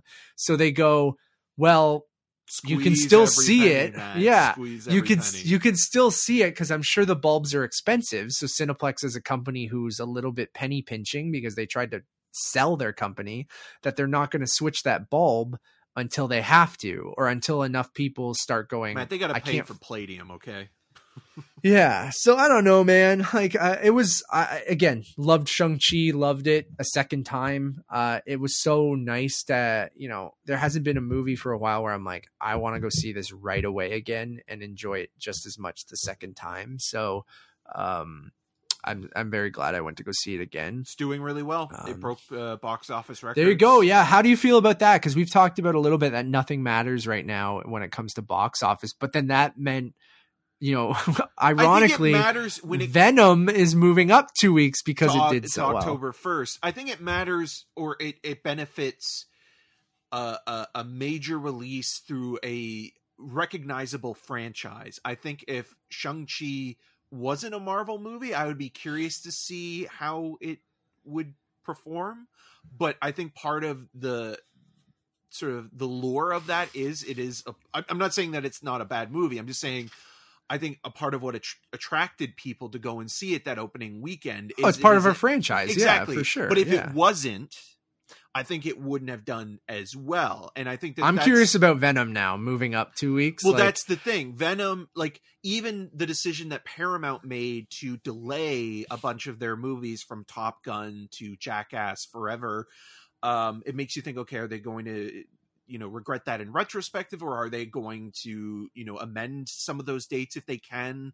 Um or you know like are other studios going to look at shang-chi and be like okay we feel a little bit confident with with some of our our bigger um releases? Because there is still that question up in the air where it's like okay eternals from as we're talking now has two weeks apparently disney has two weeks to make that decision uh whether or not it's still going to open uh this it's going to stay because of Shang Chi. but it might not because because there's still that that Hmm. possibility that theaters could close again with the numbers rising and and and things like that i mean again we've talked about this before where you know every day is is is a new situation to deal with it's not going to be you know like where we are now is not going to be where we are you know that's two that's months fair. from now, Yeah. right? So, but but in terms of looking at the bigger stuff, like I think if Bond stays Bond, yeah, in yeah. October, Venom to a lesser extent, Which they've said they're not moving Bond. right, I mean, which is strange because you think like with the Venom thing, like like if they were to move it, maybe it wouldn't necessarily be because of the pandemic or the box office pertaining to the pandemic, but Sony having two big releases coming a week after e- each other and then kind of competing for for screens who- and what time. Venom and what? And Bond in the in the No, in the Bond's U- Universal. Oh right, Bond is now Universal. Sorry, I keep thinking Yeah, that it's yeah. still Sony. because Bond is always weird because it goes to different people, Right, right? So yeah. univer- it's Universal now. Yeah, so well, Universal and Annapurna, right? Yes. Yeah. So like there is still that competition of these two giant movies playing back to back in in those weekends where like in the before times that'd be fine i guess but even then you would kind of still want to spread things out couple a weeks little bit. usually. yeah yeah Depending on your movie, if like because Venom and the crowd, I guess the crowd for Venom and Bond are similar but different. Like I think well Bond bond i think is going to get more, but- well bond is going to get more baby boomers and older generations Yeah, that's what I mean, see it, like, where yeah. venom like is going to get um you know comic book fans even though Mm. a lot of people do hate that first movie and and rightfully so. Um so w- we'll see how it goes but yeah i mean shang-chi making you know 90 million dollars in the first four days especially even considering like it is the labor day weekend and you know kids are going back to school uh, but it will be interesting to see how it does in the next week or so as uh, as well when it comes what's to the drop off but like yeah I, I think you know it's not available digitally you have to go to a cinema to see it. So i think this was you know i mean unfortunately when he said it it's a, an experiment um i don't necessarily agree with that but it is an interesting thing to keep an eye on because it is you know disney their last couple big movies they had on premiere access right? So without that. I want to see what the drop off is next week um you know if it holds steady uh you know i think it's still super like a 70 million dollar opening for the 3 days and 90 for 4 days for that movie even outside of covid i think would have been impressive because they always said like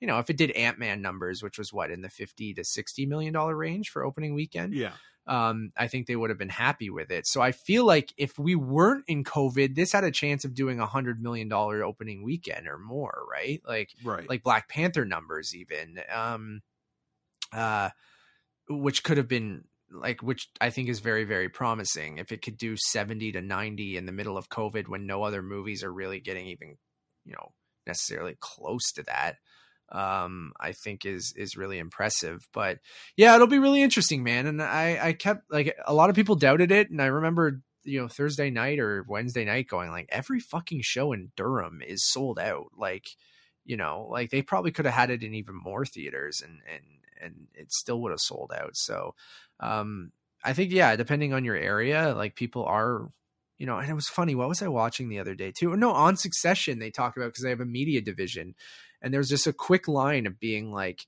when VHS came out, they thought that would kill theaters, right? Yeah. Because people could just easily watch that at home, right? Like no one would want to go to the movies because they can watch it at home because they can get stuff on VHS.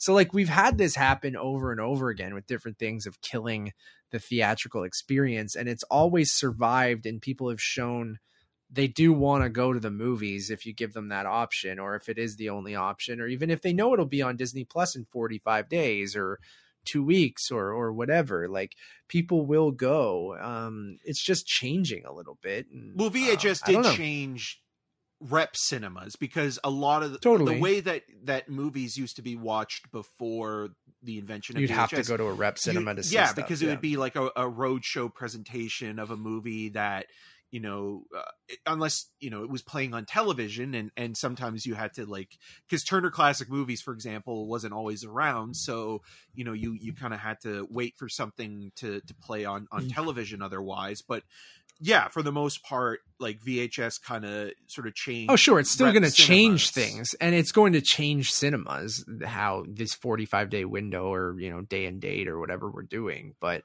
um, But it's interesting how It even is- streaming is still kind of aligning with uh, physical media because it was. I mean, you're seeing with you know like Criterion making deals with Amazon and Netflix to release their stuff. It was just announced or confirmed uh, today that uh, On the Rocks, the Sofia Coppola movie, is getting a Blu-ray release uh, through Lionsgate. The you know even though yes, oh, so Apple partnered with them. Yeah, yeah, yeah, yeah. Because I mean, A and twenty-four's movies do come out through Lionsgate on on uh, Blu-ray. So they had a pre-existing relationship, but then they just worked with Apple on making sure that there was a physical edition. yeah, even if it's a year later, you know. Uh, so like something Yeah. like the Joel Coen, you know, Macbeth movie will probably end up showing up on Blu-ray at some point as well. So again, Which that's just fascinating and on to itself. Yeah. But it's super great news. Um I'm again, yeah, I think Bond and then Eternals. I think Eternals stays and I think Shang-Chi doing so well. Um I think a lot of these I yeah, it was interesting that Paramount pulled the plug on on this year without seeing but maybe they don't have as much faith in, you know, Top Gun as a franchise or even Jackass and I think, you know, Jackass would have cost them nothing anyway, so like I, you could even put that movie on VOD and you'd probably be Or they would sell it off but- to a streamer, right? Like they've been Yeah. doing that as well. Or you know, premiere it on their streaming service, you know, on on, On on Paramount Paramount, Plus. Plus. Yeah. Um but I hope this is a good sign and you know again it's so hard to tell how everything are, is going, right? It seems like we're at a point where we're not going to shut down again no matter what the cases get to, but that might cause but it still doesn't deter people, People- from maybe Yeah. wanting to stay home if the numbers are going up again because that's what that's what is happening now where you know i mean people are going to the theater but like you know next week a month from now things change. It's so infrequent in terms of what you know eh, case by case day by day. So you know i can understand some studios being reluctant to release a 100 million 200 million dollar movie and hoping that it's going to make you know at least half Shang-Chi of that numbers, yeah. profit you know back. And and yeah Sh- shang-chi probably would have made a 100 million dollars and um you know would have had repeat business i think as well from a lot of people if you know but i think it also did well because it is a marvel movie because if you had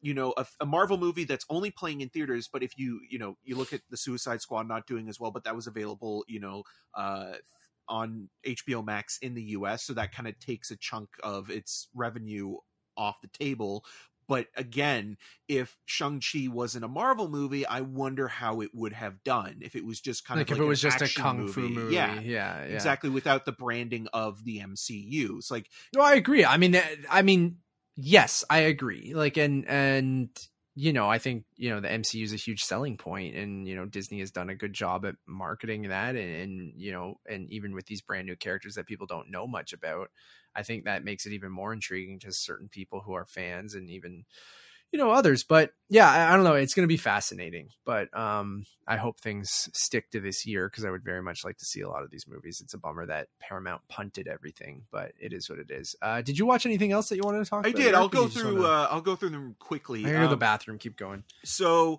I watched a uh, murder mystery set in Australia, uh, starring Eric Bana, called The Dry, um, which is a well-made, if not completely uh, engaging or remarkable.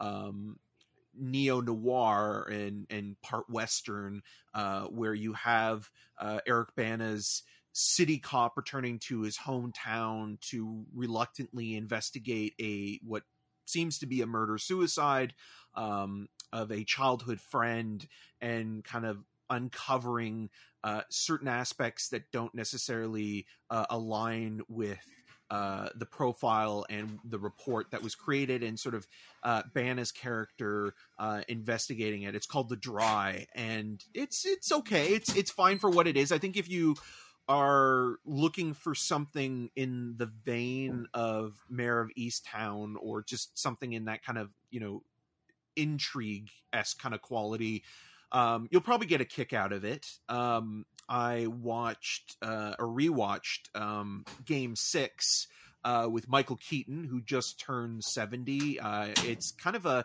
interesting uh, prelude to Birdman in a weird way, where Michael Keaton plays a New York playwright in the uh, late 1980s, uh, 1986 specifically, and he's a Boston Red Sox fan. And it's sort of uh, as Game Six is happening, he's trying to put together this play that he's put everything, you know, invested everything. You watched in. Fever Pitch? Uh, no, no, I'm was? talking about Game Six with Michael Keaton.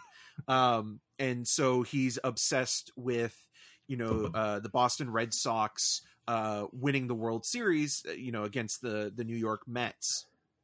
And he's also kind of nervous about uh, previews for his new show uh, doing well, and he's kind of betting on if the Red Sox win, his show will be critically and commercially successful to the point where everything kind of hinges on this like one uh, critic um, who he begins kind of stalking, played by Robert Downey Jr. And this is around this was made around 2005, but again, it has kind of like Is this right at the beginning of his comeback, or yeah for both of them really like it like right? i was yeah. mentioning um while you're were grabbing a drink that um this very much feels almost like a proto birdman uh in a lot of ways where you have like this burnt out playwright. He's not he's not playing an actor in this case but a playwright who's like literally put everything into this one play and like the psychosis of the characters slowly unfolding and unraveling as as the film uh, goes on. It's it's written um, by uh, Don DeLillo, who uh, is a very kind of popular uh, avant-garde writer um, who wrote books like uh, Underworld and White Noise, which actually Noah Baumbach is adapting right now. Um, it's very subversive, but also uh, a lot of fun, and um, I think it is one of Michael Keaton's best performances, and it's one of those kind of under seen and undervalued Yeah. movies. So I would highly recommend giving that a shot if you're just looking for like a kind of a fun character study, a New York movie. Um, if you're a sports fan, you'll probably appreciate and also just completely sympathize with you know a team always losing and wanting them to win. Uh, it's yeah, it's I just one it of those. well. It's just one of those movies. So um, the dry is solid. Uh, game six is really really good and under underappreciated. Then I watched a South African uh, drama through IFC called uh, Moffie, which uh, takes place in 1981, and it's about a young boy who is conscripted to go into the army, uh, white soldiers specifically during the apartheid, and you know his budding sexualities. He discovers that he's gay, but also trying to hide that because it's not tolerated within the military. And a lot of people have compared it to um, Beau Travail and and you know like it has a little bit of that but it's so beautifully shot and sometimes very disturbing and internalized um it, it again it's one of those little under the radar films that was released earlier this year that i think uh has some of the best cinematography uh of uh 2021 it's it, it looks like it came from 1981 like it looks like it was unearthed and it's archival in a weird way but it's it's a brand new movie or at least was um, it played the festival circuit in 2019. Um, Right. But yeah, it's a really well done film that kind of looks at sort of, you know, a very dark time in South African uh, politics and culture in general. So, uh, of those three movies, I, I would recommend uh, Moffie and uh, Game Six. Cool. Yeah. Nice, man. Um, trailers. Uh, we're on a little bit of a, blackout on, on trailers because a couple of the things we mentioned. There's a trailer for The Guilty with Jake Gyllenhaal, which is the Netflix Antoine Fuqua movie, which is playing TIFF. Haven't watched that. Uh, Belfast. I did not watch the trailer. I don't know about you, Eric, but Uh, yes, I did, Um, which I thought was oh, fine. okay, I, yeah. I, Yeah. yeah, it's kind of what you would expect a coming of age black and white drama directed by Sir Kenneth Branagh uh, to be like. Uh, the good news is it, it, it looks more coherent than uh, Artemis Fowl, which sure. Is a plus? you keep bringing that up. Yeah. I can I, I'm not Um, going to stop. Like it's one of those things where I, I look at a filmmaker like Sir Kenneth Branagh. I like the guy. He's a nice nice enough guy, but if a woman were to or a person of color were to have a failure like Artemis Fowl, they would be, they would be done. They'd be in director jail. for where a while, this yeah. guy gets to go off and make a huge Disney movie, which again, you know, has been delayed for obvious reasons due to problematic cast members. Um, but like it's just it's amazing the opportunities someone like him gets Can time and time get, again. yeah. Yeah. And then um, you know, pure cinema with Red Notice and Moonfall. The trailers dropped, so uh, uh, Roland Emmerich's Moonfall, which Nevis, uh, my fiance, is very very excited for. Um, looks ridiculous. Um, you know, I'm down, sure. Um, and then Red Notice, which just looks like a Fast and Furious movie. like, Yeah. um, I, you know, uh, All three of them the have been in Fast and Furious movies. that's what I mean. So. So- it just looks like when you have fast cars, the three of them. Like I like Gal Gadot kind of hamming it up as like sort of this villainy sort of character, but then you know Ryan Reynolds is doing his shtick. The Rock is the Rock. So like, um, you know, it looks like you know fancy cars, fancy outfits. You know, it, with a a budget of probably over a like- hundred million dollars. Yeah, and and like you know, it, it very much looks like they're all playing their characters from the Fast and the Furious movies. In in in you know, even Ryan Reynolds is in. Yeah, like you said, is in Hobbs Hobbs, and and, Shaw. Shaw. So, um, yeah, it doesn't do much for me, but I mean, you know, we'll review it when it pops on on Netflix. But we'll give you um, plenty you of notice. Yeah, uh, you can really tell that you know Netflix still very much trying to get into that blockbuster game of The like franchise. big big franchise movies and they're trying so hard and um you know power to them uh well, Knives Out will be, I think, the ultimate test for them if they can really sort of make something of a franchise. It's Even already that, like, established, right? yeah yeah like even that like I, I would put you know that not on the like super blockbuster level of a franchise. I guess like it was it was popular enough and you you do want you know paying an absolute ridiculous amount of money for it so you hope that it's going to be successful for them. But this movie does look polished. It looks expensive. It does look like something that you would have gotten from one of the major studios as a blockbuster in, in, in cinemas so you know netflix has the money for it and But there's and- just something that it's doesn't not- translate though. Like it's weird Yeah. with like the old guard and even to a lesser extent because they didn't probably spend as much money, but like you look at the Fear Street trilogy, which is trying to do something really ambitious with horror and and you know spread it out over, you know, three consecutive weekends. It just it, it- there's something about Netflix where it's like okay, like I rather them focus on, you know, still do, you know, the the one-offs of like, you know, action movies and things like that and and you know, heaven forbid make another 6 underground or what have you, but like God. almost just kind of focus on director but that, this is what this kind of reminds me of right. But I'm sure it'll be a little less obnoxious. ryan reynolds right I'll probably end up watching 6 underground before this because I haven't seen it yet. So, oh that would be too much in one short period of time he OD'd on Ryan Um, Reynolds.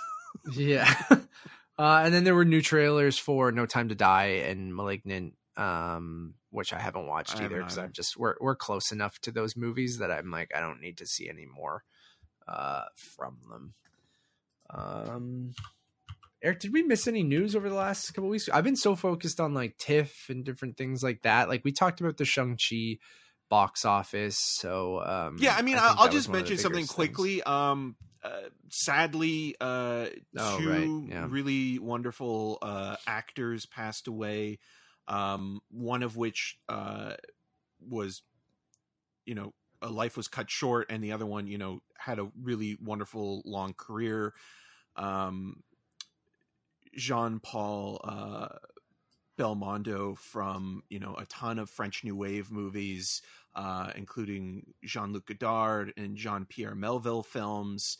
Uh, always, always one of those guys that like. I mean, he was in the probably some of the best uh, Jean-Luc Godard movies when Jean-Luc Godard wasn't just a spiteful asshole uh, Sure. with with Breathless and uh, Pierrot le Fou.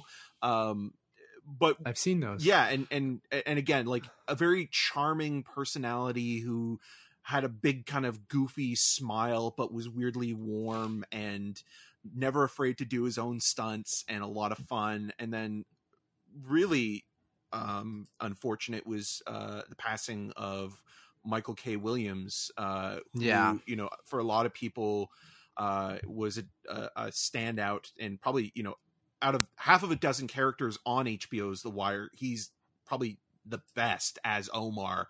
Um but even before that you know a backup dancer in music videos.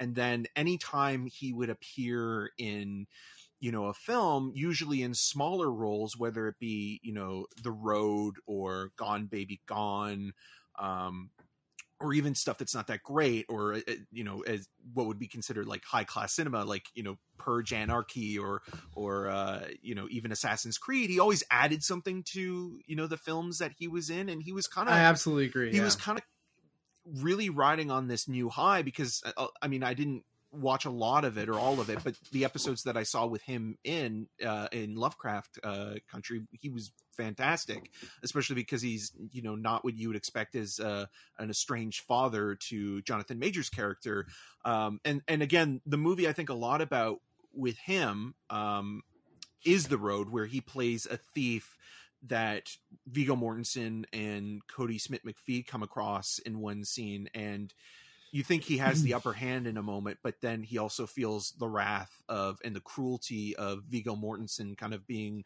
put in the corner, and then how this thief is able to draw such sympathy and how after he's gone you're still thinking about that character and that performance and he's just one of those actors that like again you always him- memorable. Whenever yeah, and you want him to be Yeah. in more. And when he's gone, you continue to think about him. And and again, it's Yeah. just you know, way too young, tragic death and a tragic loss for um you know the the film and television community because again always good and always um just enjoyable to watch Yeah, I totally agree. Um, really, really unfortunate. Um, so thank you for bringing that up. Um, on the news front, a big piece yesterday is uh, Phoebe Waller Bridge exited the Mr. and Mrs. Smith Amazon series over creative differences with Donald Glover. Um, bit of a bummer there. I know people are excited for them to reteam after. I forget that they were in Solo together. Yep. Um, I mean, and then, technically a uh, romantic relationship on that show or that yeah also yeah so um uh a bummer but you know shit happens if they had different visions for the show and you know they were both co-creating it together right? So Yeah. they must have just had different opinions on how it should go and ultimately either one of them had to back off and it ended up being her. So um they'll have to recast her role and then it looks like donald glover will take more of a i guess a lead on it.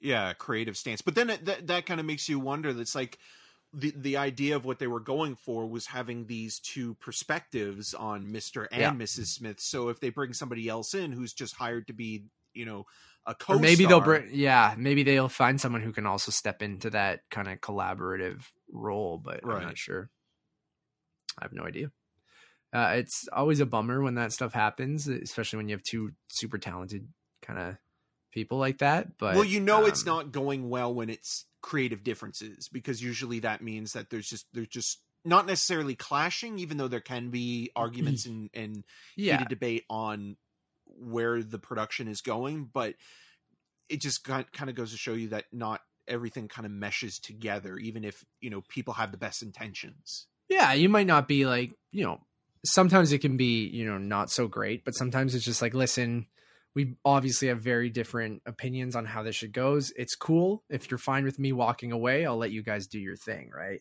It's better it's to do that always a- earlier than like going into the production and filming and and feeling like you know it's it's not working then or like kind of trying to make something of it. Like if you cut ties earlier it's it's a little bit cleaner you know? Yeah. Yeah, totally. Um, Park Seo Joon from Parasite is going to supposedly be in uh, supposedly be in the Marvels, which is cool. right Uh, shout out to him. Love that.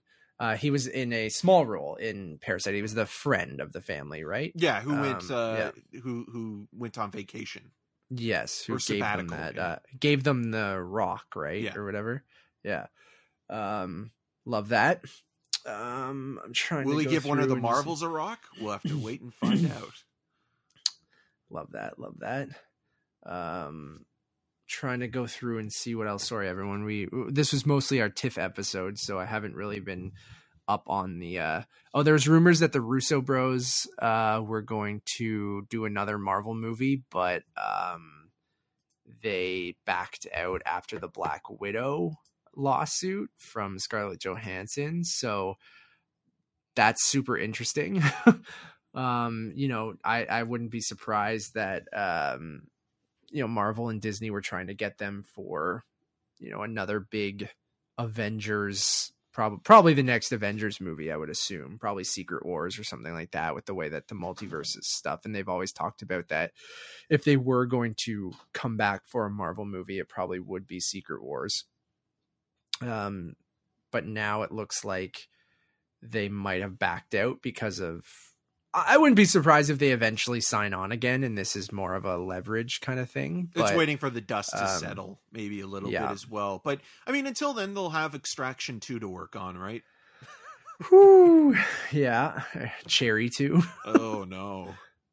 Um, yeah. So I, I I don't know exactly what's happening there, but um, or why it was disrupted, but um, we'll have to uh, kind of see. I I really do ultimately think that they'll come back. I think after Cherry kind of fumbled as well. Um, I think you know usually when stuff like that happens, when you try to kind of go outside of your comfort zone and do something different and then that when that ultimately doesn't work you end up look at Colin Trevorrow going back to Jurassic World and Well, their company, and man, like they that. they work well Yeah. within the structure of an established franchise or TV series. That's why they worked well with you know the MCU, and they also worked well in like you know Community and things like that because they're kind of part. They're they're they're gears to the machine, and they keep things going and moving along. But if you allow them to you know create their own devices uh they're going to create cherry and you know we saw what that was which was just total excess it was garbage. Yeah. Yeah. So yeah, I guess they said they were concerned on how the movie would be released. Um, so I think with Shang Chi now showing, like, I, I really do think the Marvel movies will go back to being exclusively in theaters. Um, and I don't think you're going to really get premiere access unless they wanted something more than 45 days in cinemas or something like that. But um, you're, I think you're going to see people making, you know, they'll have to work these out in their contracts beforehand, which is the thing that they never had to think about before, right? So um, I ultimately think that they probably will come back for whatever the next big crossover movie is, because they've obviously with Endgame and and Infinity War and the Captain America movies, they've shown that yeah, like they can they can do that, and you just need someone to steer the ship and and do that properly. And they're kind of the guys for that. Um, yeah, uh, we mentioned earlier that uh, Paramount punted all their the rest of their 2021 films into 2022. So Top Gun, Jackass Three, what was the third one? Mission Impossible. Yeah. right. All got punted into next year, uh, which is kind of a bummer. Weirdly, the one that I am bummed about the most is Jackass Three.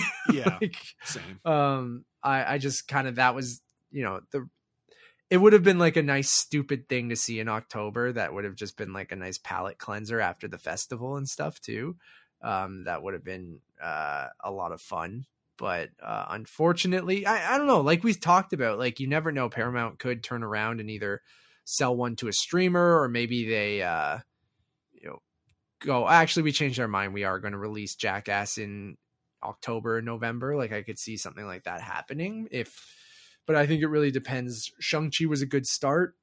If we see Venom and Bond perform pretty well, um, I think you might see some people try to fill in those spots in the in the last little bit of the the year, but we shall see.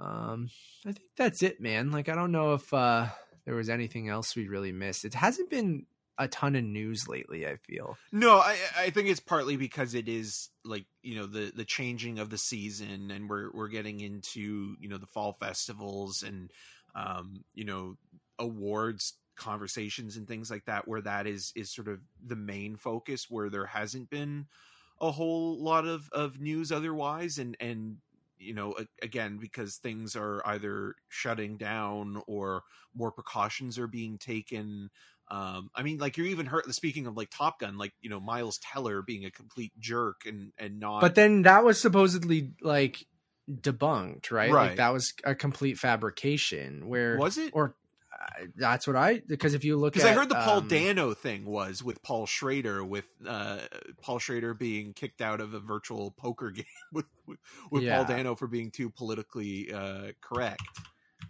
Like, um, I heard that if you go to Miles Teller's Twitter, um, he posted a screenshot from uh the offer and said, "Great week of shooting. Enjoy the weekend." At the very end of the week, and then there was another article coming out saying that the set was not shut down and that everyone was really pissed that you know this came out that he maybe maybe he didn't get vaccinated i don't know Right. but he I, I think that he probably still needs to get covid tested uh constantly to do it and it didn't shut down production or anything so maybe the one piece of true thing was that he may might refuse to get vaccinated like no one came out and said that no he is vaccinated And maybe but the rest was um, embellished or yeah like it, it seems like you know everyone the, the article i read said that that was complete bullshit and that they didn't shut down because he got covid and like he seems to have you know shot that entire week. I think he posted another photo uh, of him at the notre dame football game uh, so if he has covid i would hope he wouldn't go to a packed football stadium Right. but um so yeah, I don't know. Like there's weird shit like that, right? That um I wonder where this shit comes from or these rumors come from or maybe he's refuses to get vaccinated and someone just wanted to kind of get that out there so they make up a story about him shutting down the set. I have no idea, but um I mean if he doesn't want to get vaccinated whatever, I don't agree with it. Um but yeah, that's weird. Um I I did see that as well. And then you said the Paul Dano thing, like that wasn't true, or what? yeah or apparently that was also uh embellished but i mean it doesn't necessarily surprise me if paul schrader has sort of Talking out of his ass. Yeah. yeah. Um, The Accountant Two is coming out. great Do you remember anything about that movie? yeah i remember And it why- weirdly being sort of uh off base with how it portrayed autism. Yeah, and and but it was weirdly like not It- popular, but it did well like box Yeah. office wise the first weekend or so um it, it did better than expected. I think that's why it, it's getting a sequel but it almost feels like a sequel like that should have happened like maybe two years after the film was released I feel like people are gonna forget that it even. who Uh, care like nobody cares you know yeah, yeah. but ben affleck's Um, looking for that post uh batman uh franchise i guess Sure. All right, guys, I think that's going to wrap up this episode of the Untitled Movie Podcast. Eric and I are prepping for the 2021 Toronto International Film Festival. You can start getting our coverage tomorrow, September the 8th, if you're listening to this or watching this right away. Uh, we'll have reviews for Memoria or Memoria. Um, we'll have a review for Titane. Um, and you can get all of that stuff on YouTube, on the Untitled uh, YouTube channel, as well as on podcast services at, at search for the Untitled movie reviews. All of our coverage will be there. We have reviews out for, you know, Shang-Chi and a bunch of other movies that have come out over the last couple weeks, but our focus will be on uh, the Toronto International Film Festival for the next couple weeks. So uh, we'll have probably two to three reviews daily, maybe even more, maybe less, depending on the day when we have to kind of. It, it'll be interesting and, and be patient with, and you'll still get a ton of stuff over the next couple weeks, but um, if we have to go into the city, it's going to make it harder to record because now we have the video version that we want to do. So we kind of have to be at home to record that. Um, where we used to do like the on the street record the things, which are fun as well. And maybe in the future, recording I have a feeling in the future when we um when we get back to the regular uh way of doing things, we might have to figure out a way to uh to do that. Um but I, I like what we're doing now and I like that version too. So we'll find a good middle ground. But um the days that we go into Toronto, we might have to record those reviews the next day or or whatever. So but you'll get at least two to three reviews probably daily, upwards of twenty plus reviews over the next two weeks or so, um, maybe even more. So uh, we're very, very excited. Um, this is our favorite time of the year. Uh, thank you for listening. Uh, please subscribe to our three shows on podcast services Untitled Movie Podcast, the show you're listening to, Untitled Movie Reviews, and Untitled Movie Conversations. Uh, go follow us over on our Letterboxd HQ, which is really um, where you can find the links to everything. All of our TIFF stuff will be there. All of our video reviews to YouTube, all of our you know podcast links, everything is over on uh, Untitled underscore Movies over on Letterboxd. And if you haven't subscribed to our YouTube channel, we'd really appreciate it. Even if you don't watch the video version and you're an audio listener, it just kind of helps. Um, you never have to watch the video. You don't have to see our stupid, ugly faces if you don't want to. Um, but it really does help if you just pop over there and click subscribe. Um, but the video versions are cool. So if you are at home and you you just want something on in the background, it's you want to put a face to the voice.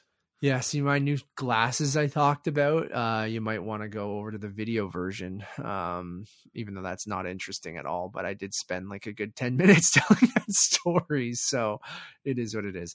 Um, Thank you all for listening and watching. As always, my name is Matt Rohrbeck. You can find more of my work around the internet, but mostly at untitledmoviepodcast.com. And you can follow me on all those social medias at Matt Rohrbeck. And I'm Eric Marchin. You can find more of my video reviews at rogerstv.com slash cinemascene. Uh, the latest episode of CinemaScene uh, will be available on September the 11th, 2021. And it is Matt and I talking about TIFF. So if you want a condensed version of this, that's only about a half an hour, but you can also still see with our commercials gorgeous or... faces uh, that will be available uh, online starting uh, in the evening on September the 11th, available to stream after it's broadcasted. So thank you so much for doing that, Matt. I really appreciate it. Anytime, I always have fun doing it. And you can uh, find me on the social medias at em6211. Until the next time. Happy Tiffmas.